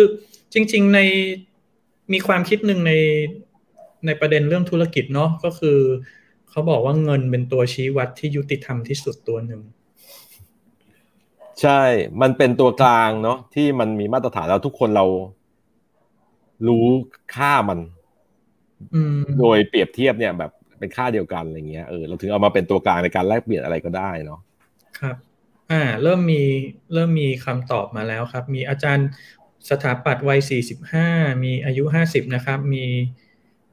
คุณวรพจน์นักออกแบบอายุยี่สิบแปดคุณอลิสเคยทำงานอีเวนต์ปัจจุบันทำงาน graphic design เลยชอบงานออกแบบอื่นๆด้วยอายุสามสิบห้าค่ะ ก็เนาะโอเค งั้นตอนนี้ก็กำลังจะชั่วโมงครึ่งแล้วครับ อย่างที่พิชยาว่า ทีนี้ก็ถือว่าใครมีอะไรอยากจะแลกเปลี่ยนไหมครับ ในพอยต์สี่ข้อนี้ที่เมื่อกี้เราคุยกันไป เห็นด้วยไม่เห็นด้วยยังไง ผมว่า หรือ อะไรก็แล้วแต่ ผมอยากขอความคิดเห็นกันหน่อยนะครับ หรืออยากจะแนะนำรายการอะไรก็ได้นะฮะจริง ๆ ก็จริง ๆ ก็ยังเหลือ จริง ๆ ก็ยังเหลืออีกแปดข้อนะครับ เราก็จะคุยกันอีกสองครั้งขอทวนนะฮะสี่ข้อสี่ข้อข้อแรกก็คือ we will specialize นะครับ ข้อ2ก็คือ replace presentation with conversation ข้อ 3 we will diagnose before we prescribe ข้อ 4 we will rethink what it means to sell อ่า คุณยอดยอดตันเจริญ ในฐานะที่เป็นนักออกแบบด้วยและย้ายมาทำ marketing ด้วยลูกค้าที่ดีเชื่อดีไซเนอร์นะครับ แต่เรื่องศิลปะมันง่ายที่จะคอมเมนต์พอเรามีองค์ความรู้เรื่อง marketing ไป support จะทำให้เขาได้กำไรเท่าไหร่ขายของได้ไหมมีวัดผล KPI เป็นตัวเลขยอดขาย พิสูจน์ผลลัพธ์ของงานออกแบบได้เป็นหน่วยบาท มันเหมือนเป็นยาแรงที่ทำให้เขาซื้องานเราอะครับ เหมือนดีไซเนอร์ที่มีหลักฮวงจุ้ยเป็นไม้ตายขอบคุณมากครับคุณยอดจริงครับ เรื่องที่มันเป็นเรื่องความสวยความงามอะครับมันเป็นเรื่อง subjective เราต้องคุยกันในเรื่อง objective เนาะว่าเป้าหมายทางการสื่อสาร หรืองานนี้มันคืออะไร เราจะพิชิตมันได้ด้วยอะไรบ้างหนึ่งสองสามสี่กลวิธีหรืออะไรก็แล้วแต่ดังนั้นเนี่ยถ้าเกิดว่าเรามานั่งถกเถียงกันเรื่องสีเรื่องอะไร แล้วเราไม่มีวันจะลดนิยมตรงกันอะคือคุณกับผมวีกับลูกค้ากับใคร เราก็ไม่ได้แต่งตัวเหมือนกันขับรถแต่งบ้านเหมือนกันไงนั้นเนี่ยถ้าเกิดว่าเขาคอมเมนต์ โดยใช้รสนิยมเขาแล้วเราเอาคอมเมนต์เราว่ารสนิยมเราดีกว่า มันจะกลายเป็นสงครามอะครับ เพราะว่ามันไม่อาจจะไปหาข้อยุติได้นั้นเนี่ยมันต้องมีอะไรที่วัดผลได้แบบที่คุณย้อนแนะนำยิ่งถ้าเกิดว่ามันตอบมาเป็นตัวเลขเนี่ย อันนี้มันก็จะเป็นมันจะเป็นอีกเล่มหนึ่งเลยของคุณแบรสเอนเนาะแบรเอนเออเขาบอกว่าการขายมันมีสามอย่างที่เราขายกัน อันนี้ผมขอแถมให้เลยแล้วกัน อันแรกก็คือเรื่องเวลาเนาะก็คือ คิดเหมือนเราเป็นผู้ใช้แรงงานนะครับ ใช้เวลาทำงานเท่าไหร่ ใช้เวลาน้อยเราก็คิดตังถูก ใช้เวลามากก็คิดแพงใช่ไหมครับ อันที่สองก็คือขายเป็นสินค้า มันก็จะมีราคากลางของมัน อย่างที่ลูกค้าเข้าใจเป็นโลโก้ เป็นหนังสือเป็นปฏิทินเป็นภาพประกอบเป็นปกหนังสืออะไรก็แล้วแต่ แล้วเขาก็จะรู้สึกว่าราคาเนี้ยมันเป็นราคาทำไอเนี่ยมันก็ราคานี้แหละข้าวมันไก่ก็จะเท่านี้แหละ ตราบใดที่ของทุกอย่างมันดูเหมือนเหมือนกันไปหมดในสายตาลูกค้านะ มันก็จะกลายเป็นแบบนี้ครับ ส่วนไอ้ที่สามเนี่ยเขาบอกว่าขายจาก value คือคุณค่า เขาพยายามจะ reframe ลูกค้าในการมองใหม่ ว่าถ้าเราทำได้อย่างที่เราคิดว่ามันควรจะทำ branding ที่เรากำลังจะพัฒนาการอยู่นี้กับลูกค้า ถ้าทำออกไปแล้วมันสักเซสสมมุติ คุณว่ายอดขายคุณจะดีขึ้นสักแค่ไหนอย่างไรสมมุติ ที่ต่างว่าลูกค้าบอก อืม ผมว่าถ้ามันดีขึ้นสิบเปอร์เซ็นตนะ น่าจะเป็นตัวเลขที่ยี่สิบล้านสมมุตินะครับ แล้วเราก็มาคิดถ้าเกิดว่าถ้าเงินยี่สิบล้าน คุณว่าคุณควรจะลงทุนกี่บาทดีให้ได้เงินยี่สิบล้าน สมมติอะหนึ่งในห้าเท่าไหร่สี่ล้าน ใช่ไหมฮะ ลงทุนหนึ่งส่วนสี่ล้าน ได้ผลตอบแทนรวมห้าส่วนคือยี่สิบล้าน ถามว่าเป็นเงินลงทุนที่เยอะไหม ก็ไม่เยอะเนาะในมุมลูกค้า แต่เขาจะเปลี่ยนมุมมองแล้วสมมติว่าถ้าเงินลงทุนก้อนนี้สี่ล้านเนี่ยแล้วเราทำให้มันได้เป้าหมายนั้นนะแบรนด์เอ็นเขาบอกว่าพอเราคิดแบบเนี้ยเราก็จะหาวิธีการยังไงก็ได้ ที่จะช่วยลูกค้าเพื่อให้ได้เป้าเนี้ยคือขายคุณค่าโดยเอาความต้องการของลูกค้าว่า 20 ล้านเป็นตัวตั้ง แล้วเรามีอิสระมากพอที่จะจัดการ 4 ล้านเนี่ยว่าเราจะทำอะไรให้ลูกค้าได้บ้าง มันจะเปลี่ยนจากทำโลโก้ อันละเท่านี้ทำเว็บไซต์ชุดละเท่านี้ทำ คีย์วิชวลเท่านี้ ดังนั้นเนี่ยใน4ล้านเนี่ยสมมติเราอาจจะบริหารจัดการหลาย ๆ อย่าง เพื่อที่เราคิดว่าลูกค้าเขาน่าจะได้มีโอกาสเผยแพร่แบรนด์ใหม่ออกไป ในสื่อต่าง ๆ นู่นนั่นนี่ แล้วให้เขาได้ 20 ล้าน ซึ่งอันนี้ผมมองว่าเออมันมัน reshape ความคิดลูกค้าและเราใหม่เลย แต่ถามว่าสมมติถ้าทำ branding อันหนึ่งถามคนทั่วไป เมื่อเช้าไปเลคเชอร์น้องที่ศิลปากรถามว่า อ้าวถ้าคิดว่าทำ branding เท่าไหร่ดี น้องบางคนอาจจะบอกหมื่นหนึ่งหกพันแสนหนึ่งสมมติ แล้วพอเราเอาตัวเลขเนี้ยไปจับอะว่าสี่ล้านเงี้ย แล้วทำให้มันได้ให้ได้เป้าอย่างเงี้ย มันตัวเลขมันสเกลมันกระโดดบื้ดเลยอะนึกออกไหมผมเลยคิดว่า ถ้าเราเปลี่ยน mindset ของเราในการโฟกัสที่คุณค่าหรืออะไรก็แล้วแต่ที่เราจะทำให้ลูกค้าได้เนี่ย แล้วพยายามทำให้มันได้จริง ๆ ด้วยความรู้ความสามารถของเราทุกอย่างเนี่ย มันมีสิทธิ์ที่จะทำได้ แล้วเราก็น่าจะรวยได้จากการชาร์จวิธีนี้เออจริงๆจริงๆไอ้เรื่องการทำงานโดยมองมองเป้าหมายทางธุรกิจของลูกค้าเนี่ย ผมว่าผมเองก็ก็คิดอยู่ตลอดแหละว่าแบบเออโอเคเขามาจ้างเรา คือแต่แต่มันแต่มันอาจจะแบบมีบางบางครั้ง บางครั้งลูกค้าเขาก็จะมีก็จะคิดเป็นก็จะคิดในมุมราคากลางนั่นแหละว่าเอสมมติบิลบอร์ดอันนึงเท่านี้โบชัวเล่มหนึ่งน่าจะ น่าจะเท่านี้ แต่ทีเนี้ยเราก็เราก็เคยแอบคิดเหมือนกันนะ แบบว่าสมมุติทำสมมุติทำงานให้ลูกค้ารายนี้แล้วแบบเอ๊ะถ้าเขาลงบิลบอร์ดนี้ค่าลงบิลบอร์ดเท่านี้แล้วโปรเจกต์เขาสมมุติเขาขายได้มากขึ้นเท่านี้เท่านี้มันมันน่าจะเป็นสัดส่วนเท่าไหร่แต่คือผมไม่ได้ผมไม่ได้เอา ผมไม่ได้เอาความคิด angle นี้มามาคิดในเรื่องการชาร์จเงินไงแต่เราคิดว่าเราแบก เราแบกความคาดหวังเราแบกชอบของเขาในความรับผิดชอบว่าเรางานดีไซน์ของเราต้องต้องทำให้ work แต่มันทำให้ work ไม่ใช่ว่า ไม่ใช่ว่าเพราะให้เขารู้สึกคุ้มกับเงินที่เขาจ่ายให้เราทำสิ่งนี้นะ แต่แต่มันต้องคุ้มกับการลงทุนของเขา ซึ่งสิ่งที่เราออกแบบจะไปทำให้มันขายสำเร็จหรือไม่สำเร็จ อะไรอย่างนี้มากกว่า ซึ่งผมคิดว่าพอพอคิดแบบนี้แล้วมันไอ้ความไอ้ความรู้สึกรับผิดชอบต่อความสำเร็จของลูกค้ามันทำให้เรา มันทำให้เราทุ่มเทกับงานมากขึ้น มันทำให้เรามองว่ามองว่าเออเราอาจจะเป็นส่วนเล็กๆ ในแบบเงินเงินที่เข้ามาจ้างเรา มันแบบเป็นเปอร์เซ็นต์เล็กมากในในธุรกิจของเขาก็จริง แต่ว่าแต่ว่าถ้ามันส่งเสริมให้เขาขายดีขึ้นแล้วมันแล้วแล้วขายดีขึ้นแล้วยอดขายของเขาที่มากขึ้นมันเป็นเท่านี้เมื่อเทียบกับของเราเท่านี้อะไรเงี้ยแต่แบบเราก็รู้สึกว่า เออเราเรากำลังทำงานเพื่อไอ้ก้อนนั้นของเขาไม่ใช่ทำงานเพื่อไอ้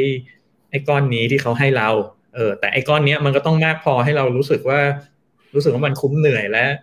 และเลี้ยงเลี้ยงทีมเลี้ยงตัวเองได้อะเนาะโอเค มีคุณนัทวุฒิบอกว่าผมเห็นด้วยกับ manifesto นะ ถึงแม้อาจจะยังปฏิบัติจริงไม่ได้ร้อยเปอร์เซ็นแต่อย่างน้อยก็ทำให้มันเป็น mindset ครับ ก็คิดว่าคงต้องเริ่ม คงต้องเริ่มจาก mindset แหละครับ ถ้าถ้าเริ่มด้วย mindset แล้วค่อยๆ เปลี่ยนเป็นแนวปฏิบัติ มันก็น่าจะประสบผลในวันหนึ่ง เนาะผมว่าเรื่องของไอ้ value เนี่ยที่เมื่อกี้บอกว่าคิดจาก value เนี่ย มันเป็นสองด้านนะ หมายความว่าด้านที่เราทำแล้วสำเร็จให้ลูกค้า เขาได้ยอดขายกลับมา แล้วมันก็มีด้านที่ถ้าเกิดเราทำแล้วเฟลเนี่ยเราก็สามารถสร้างความชิบหายให้ลูกค้าได้มากพอสมควรใช่ครับ ยกตัวอย่างเช่นเ e ปซี่จ้างบริษัท Arnell มั้งในตัวอย่างในหนังสือไอ้ pricing creativity เขายกตัวอย่างว่าเขาจ้าง Arnell เนี่ยล้านหนึ่งทำโลโก้เ e ปซี่ใหม่ แล้วก็จ้างเงินเท่าไหร่ไม่รู้ก็คิดว่าเดาเอาว่าล้านหนึ่งแล้วกัน redesign package Tropicana ใหม่บอกว่าไอ้ท็อปไอ้ package Tropicana อันใหม่เนี่ย ออกมาใช้แค่สามเดือนเก็บหมดเลยเขาทำยอดขายตกประมาณสามสิบเปอร์เซ็นต์มั้งจำตัวเลขไม่ได้แต่ว่าหลายร้อยล้านเหรียญทั่วโลก ซึ่งถ้าใช้ไปอีกทั้งปีเนี่ยเขาอาจจะเจ๊งกันแบบเป็นพันล้านเหรียญเลยซึ่งกลายเป็นว่าเงินล้านหนึ่งที่ลงทุนจ้างบริษัทออกแบบ สร้างความเสียหายได้ใหญ่ขนาดเนี้ย ในทางเดียวกันมันก็อาจจะสร้างยอดขายได้ ซึ่งมันเป็นเปอร์เซ็นที่ต่ำมากเลยนะไม่ว่าจะเป็นบวกหรือลบอะคือเงินล้านเหรียญเนี่ยที่เราดูว่ามันเป็นค่าออกแบบที่แพงมากๆแล้วล้านเหรียญคือ โดยเฉลี่ยสามสิบล้านบาทเนาะกับการสร้างยอดขายที่มันอาจจะเยอะขึ้นเยอะ หรือ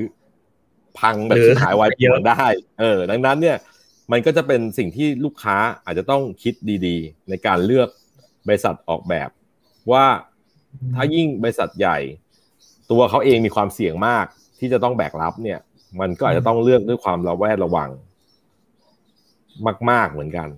เพราะว่าการที่มองว่าดีไซน์มันไม่ได้คอขาดบาดตายขนาดนั้นอะในบางครั้งมันก็คอขาดบาดตายเบอร์นี้เลยนะโอเคครับอ่างั้นมีใครเติมอะไรอีกไหมไม่งั้นเดี๋ยวเราจะเพ่นกันแล้วใช่ไหมครับ เพ่นเถอะครับ ชั่วโมงครึ่งมีป่ะอ๋อมีเดี๋ยวนะ ขอโทษนะครับ มี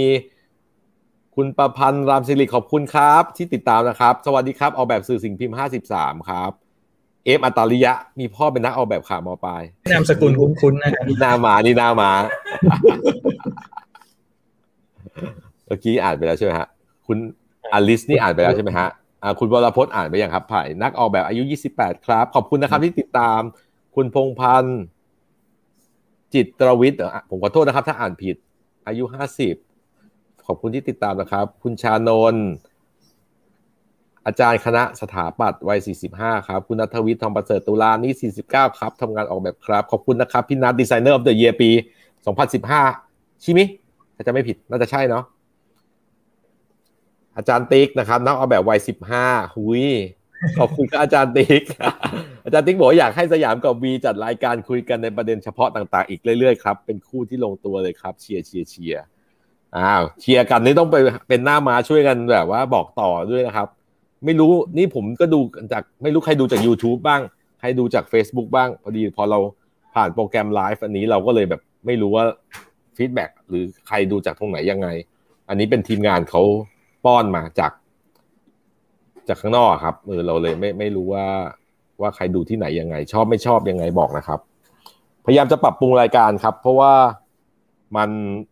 ทำมาปีหนึ่งแล้ว แล้วรู้สึกว่าแบบเออคนไม่ค่อยได้ดูกันเท่าไหร่ แล้วเออทำยังไงให้มันเกิดประโยชน์มากขึ้น คุณอภิชาญอ้วนสิริโชตนะครับ มีภรรยาหนึ่งลูกสองอายุสี่สิบบวกบวกครับ โอ้ขอบคุณครับ คุณเอปิกโยโย่ครับ ขอโทษนักศึกษาอายุยี่สิบเอ็ดโอ้ยคุณปัวสาวินี สถาปนิกดังมาร่วมดูรายการเราด้วย ขอบคุณนะครับ เดี๋ยวจะชวนมาคุยด้วยนะครับ คุณปัว คุณกะทิจิตาภานะครับ ขอบคุณครับ แล้วก็คุณนิกรนิกรพันนี่ลูกค้าผมครับ ลูกค้า ขอบคุณนะครับ ที่ติดตามมีอะไรแนะนำเลยครับ ถ้าผมพูดจาถึงลูกค้าแรงไปนี่จำไว้เลยนะครับ ไม่ได้พูดถึงทางนี้เลยนะครับ พูดถึงลูกค้าอื่นๆนะครับทางนี้เป็นลูกค้าดีทั้งนั้น เป็นลูกค้าที่เราแฮปปี้ที่จะทำงานด้วย ขอบคุณมากครับ คุณศรีชนาบอกว่าชอบฟังขาดจัดอีกนะคะ ก็เดี๋ยววีคหน้าเนาะเราจะมาคุยกันอีกในอีกสี่หัวข้อนะครับครับ ก็เดี๋ยว รอ รอเจอกันอีกทีวันพฤหัสเหมือนเดิมใช่ไหมครับ อืมอืมอืมใช่ครับโอเคไงขอบคุณมาก ๆ นะครับวีนะครับ แล้วก็ขอบคุณทุกท่าน นะครับที่ติดตามชมนะครับ แล้วก็ให้กำลังใจทีมงานเราเสมอมานะครับ เราก็หวังว่าจะเป็นประโยชน์เนาะแล้วเราก็คิดว่าถ้าไออีโคซิสเต็มหรือระบบนิเวศของเราอะมันดี มันน่าจะทำให้อะไรต่างๆ เนี่ยมันดีขึ้นเนาะทั้งลูกค้าธุรกิจของเขาตัวนักออกแบบเอง หรือแม้แต่ความเจริญหูเจริญตาในประเทศแห่งนี้เนาะนะมันน่าจะดีขึ้นอะ อืมเราทำอะไรได้เราก็อยากจะทำให้มันดีขึ้นจริง ๆ นะครับ เริ่มจากที่เราพอทำได้ ขอบคุณนะครับ ฝากไลค์ฝากแชร์ subscribe podcast ตะลุงตุ้งแช่ทุกสิ่งอันนะครับ คุณเติร์กบอกชอบมากครับ รอฟังอีกฮะ จากนักออกแบบอายุ 34 ขอบคุณมากครับ คุณเติร์กงั้นผมกับคุณวีขออนุญาตลาไปตรงนี้นะครับ แล้วเดี๋ยวไว้สัปดาห์หน้าเรามาไลฟ์กันใหม่ ใครมีคอมเมนต์อะไรเขียนมานะครับ เราอยากฟังคอมเมนต์กัน ขอบคุณครับ สวัสดีครับ บ๊ายบาย ขอบคุณวี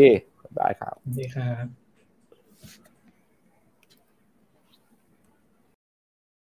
พอดแคสต์รายการนี้นะครับ ดัดแปลงมาจากคลิปวิดีโอของรายการเราที่ลงใน YouTube นะครับ ในวิดีโอเนี่ยจะมีภาพตัวอย่างงาน แล้วก็ภาพประกอบอื่นๆ หากสนใจรับชมเป็นวิดีโอรบกวนติดตามเราในช่อง YouTube ด้วยนะครับ รายการ My Your Business ครับ เป็นรายการพูดคุยกับ นักออกแบบ หรือคนทำงานในอุตสาหกรรมสร้างสรรค์ ผลิตโดยบริษัท Pink Blue Black and Orange นะครับ ด้วยความร่วมมือกับสมาคมนักออกแบบบริกสินไทยหรือไทก้าครับ ขอบคุณทุกท่านนะครับที่ติดตามฟัง แล้วก็รบกวนไปติดตามชมรายการตอนอื่นๆ จากแขกรับเชิญท่านอื่นๆ ในเพจของเราใน Facebook แล้วก็ในช anel ของเราใน YouTube ด้วยนะครับ พบกันใหม่กับตอนหน้า สวัสดีครับ